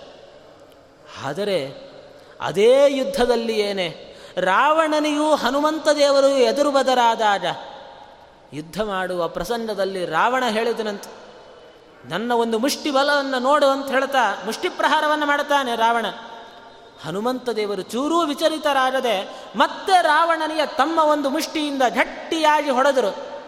ಮುಷ್ಟಿ ಪ್ರಹಾರಂ ದಶಟಾಯ ಸೀತಾ ಸಂತರ್ಜನಾದ್ರಿಯೋತ್ತರಮೇಶ ಕೋದಾತ್ ಏನು ಸೀತಾದೇವಿಯನ್ನು ಕರ್ಕೊಂಡು ಹೋಗಿ ಒಂದು ವರ್ಷ ಇಟ್ಕೊಂಡು ಹೆದರಿಸಿದ್ನಲ್ಲ ಅದಕ್ಕಾಗಿ ಸರಿಯಾಗಿ ಇವನಿಗೆ ತತ್ವಶಾಸ್ತಿ ಮಾಡಬೇಕು ಅಂತ ಮುಷ್ಟಿಪ್ರಹಾರ ಮಾಡಿದರಂತೆ. ಆ ಮುಷ್ಟಿಪ್ರಹಾರ ಹನುಮಂತ ದೇವರು ಒಮ್ಮೆ ತಮ್ಮ ಮುಷ್ಟಿಯಿಂದ ರಾವಣನನ್ನು ಗುದ್ದಿದರೆ ತನ್ನ ಹತ್ತೂ ಮುಖಗಳಿಂದ ರಕ್ತ ಕಾರ್ತ ಕೆಳಗಡೆ ಬಿದ್ದ ರಾವಣ. ಆ ಸಂದರ್ಭದಲ್ಲಿ ರಾವಣನೇ ಹನುಮಂತ ದೇವರನ್ನು ಪ್ರಶಂಸೆ ಮಾಡುತ್ತಾನೆ. ನಾನು ಅನೇಕ ಜನರ ಜೊತೆ ಯುದ್ಧವನ್ನು ಮಾಡಿದ್ದೇನೆ, ಯಾರೂ ಸಹಿತ ನನಗೆ ಇಲ್ಲಿ ತನಕ ಇಂಥ ಒಂದು ಸ್ಥಿತಿಯನ್ನು ಕೊಟ್ಟದ್ದಿಲ್ಲ. ಅದನ್ನು ವಿಜಯರಾಯರು ಸಂಗ್ರಹ ಮಾಡ್ತಾರೆ ನೋಡಿ. ರಾವಣನು ಸೋಜಿಕ ಪೊಂದಿ ಹನುಮನ ಪೊಗಳಿದ ಅಂಥ ಮೂಲ ರೂಪದ ಲಕ್ಷ್ಮಣನನ್ನು ಲಕ್ಷ್ಮಣನನ್ನು ಅಲಿದಾಡಿಸಲಿಕ್ಕೂ ರಾವಣನಿಗೆ ಸಾಧ್ಯ ಆಗಿಲ್ಲ. ಅಂಥ ಮೂಲರೂಪ ಸ್ಮರಣೆ ಮಾಡಿಕೊಂಡು ಅಷ್ಟು ಶಕ್ತಿಯಿಂದ ಕೂಡಿರುವ ಲಕ್ಷ್ಮಣನನ್ನು ಹನುಮಂತ ದೇವರು ಬಂದು ಒಂದೇ ಕೈಯಲ್ಲಿ ಆ ಲಕ್ಷ್ಮಣನನ್ನು ಕರ್ಕೊಂಡು ಹೊರಟು ಬಿಡುತ್ತಾರೆ. ಆಗ ರಾವಣನೇ ಪ್ರಶಂಸೆ ಮಾಡಿದ್ನಂತೆ ಎಣೆಯಾರು ಈ ಹನುಮಗೆ? ಹೇ ಹನುಮ, ನಿನಗೆ ಯಾರಪ್ಪ ಸಮಾನ? ಸುರಾಸುರ ಗಣದೊಳು ವಿಕ್ರಮಜೇ. ನಿನ್ನಂಥ ಪರಾಕ್ರಮ ದೇವದೈತ್ಯರಲ್ಲಿ ಯಾರಿಗೂ ಸಹಿತ ನಿನ್ನಂಥ ಪರಾಕ್ರಮ ಇಲ್ಲ ಅಂತ ಕಪಿಗಳು ಹೊಗಳಿದ್ದಲ್ಲ, ಶತ್ರುವಾದ ರಾವಣನ ಬಾಯಿಂದ ಹನುಮಂತ ದೇವರ ಸ್ತೋತ್ರ ಬರ್ತಾ ಇದೆ.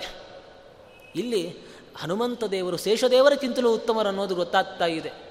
ಏನು ತಮ್ಮ ಮೂಲ ರೂಪದ ಬಲದಿಂದ ಇರತಕ್ಕಂಥ ಶೇಷದೇವರನ್ನ, ಅರ್ಥಾತ್ ಲಕ್ಷ್ಮಣನನ್ನ ವಾಯುದೇವರು ಒಂದೇ ಕೈಯಿಂದ ಕರ್ಕೊಂಡು ಹೊರಟು ಬಿಟ್ಟಿದ್ದಾರೆ ಶ್ರೀನಿವಾಸ ಕಲ್ಯಾಣದಲ್ಲಿ ನಾವು ಕಥಾ ಕೇಳುತ್ತೇವೆ, ಶೇಷದೇವರ ಗರ್ಭಭಂಡವನ್ನು ಮಾಡಿದರು ವಾಯುದೇವರು ಅಂತ ಹೇಳಿ ಮೂಲ ರೂಪದಲ್ಲಿ ಅಲ್ಲ, ಅವತಾರ ರೂಪದಲ್ಲೂ ಆ ಕೆಲಸ ಮಾಡಿ ತೋರಿಸಿದ್ದಾರೆ. ತಾವು ಶೇಷದೇವರ ಕಿತ್ತಲು ಉತ್ತಮರು ಅನ್ನೋದನ್ನು ಮಾಡಿ ತೋರಿಸಿಕೊಟ್ಟಿದ್ದಾರೆ. ಅಂತಹ ನಿಜನಾಮ ರಣಪ್ರಿಯ ವಿಜಯ ವಿಠಲ ವಿಜಯ ವಿಠ ದಾಸರ ಪ್ರೇಮಗೆ ರಣದೊಳು ಫಣಿಪನಾದ. ಇದು ರಣಪ್ರಿಯ ವಿಜಯ ವಿಠಲ ಇದು ವಿಷ್ಣು ಸಹಸ್ರನಾಮಧ್ಯೆ ಶಬ್ದ. ಸ್ತವ್ಯಸ್ತವ ಪ್ರಿಯ ಸ್ತೋತ್ರಂ ಸ್ತುತಿ ರಣಪ್ರಿಯ. ರಣಪ್ರಿಯ ಅಂತ ವಿಷ್ಣು ಸಹಸ್ರ, ಅದನ್ನೇ ವಿಜಯದಾಸರು ಇಲ್ಲಿ ಪ್ರಯೋಗವನ್ನು ಮಾಡುತ್ತಿದ್ದಾರೆ.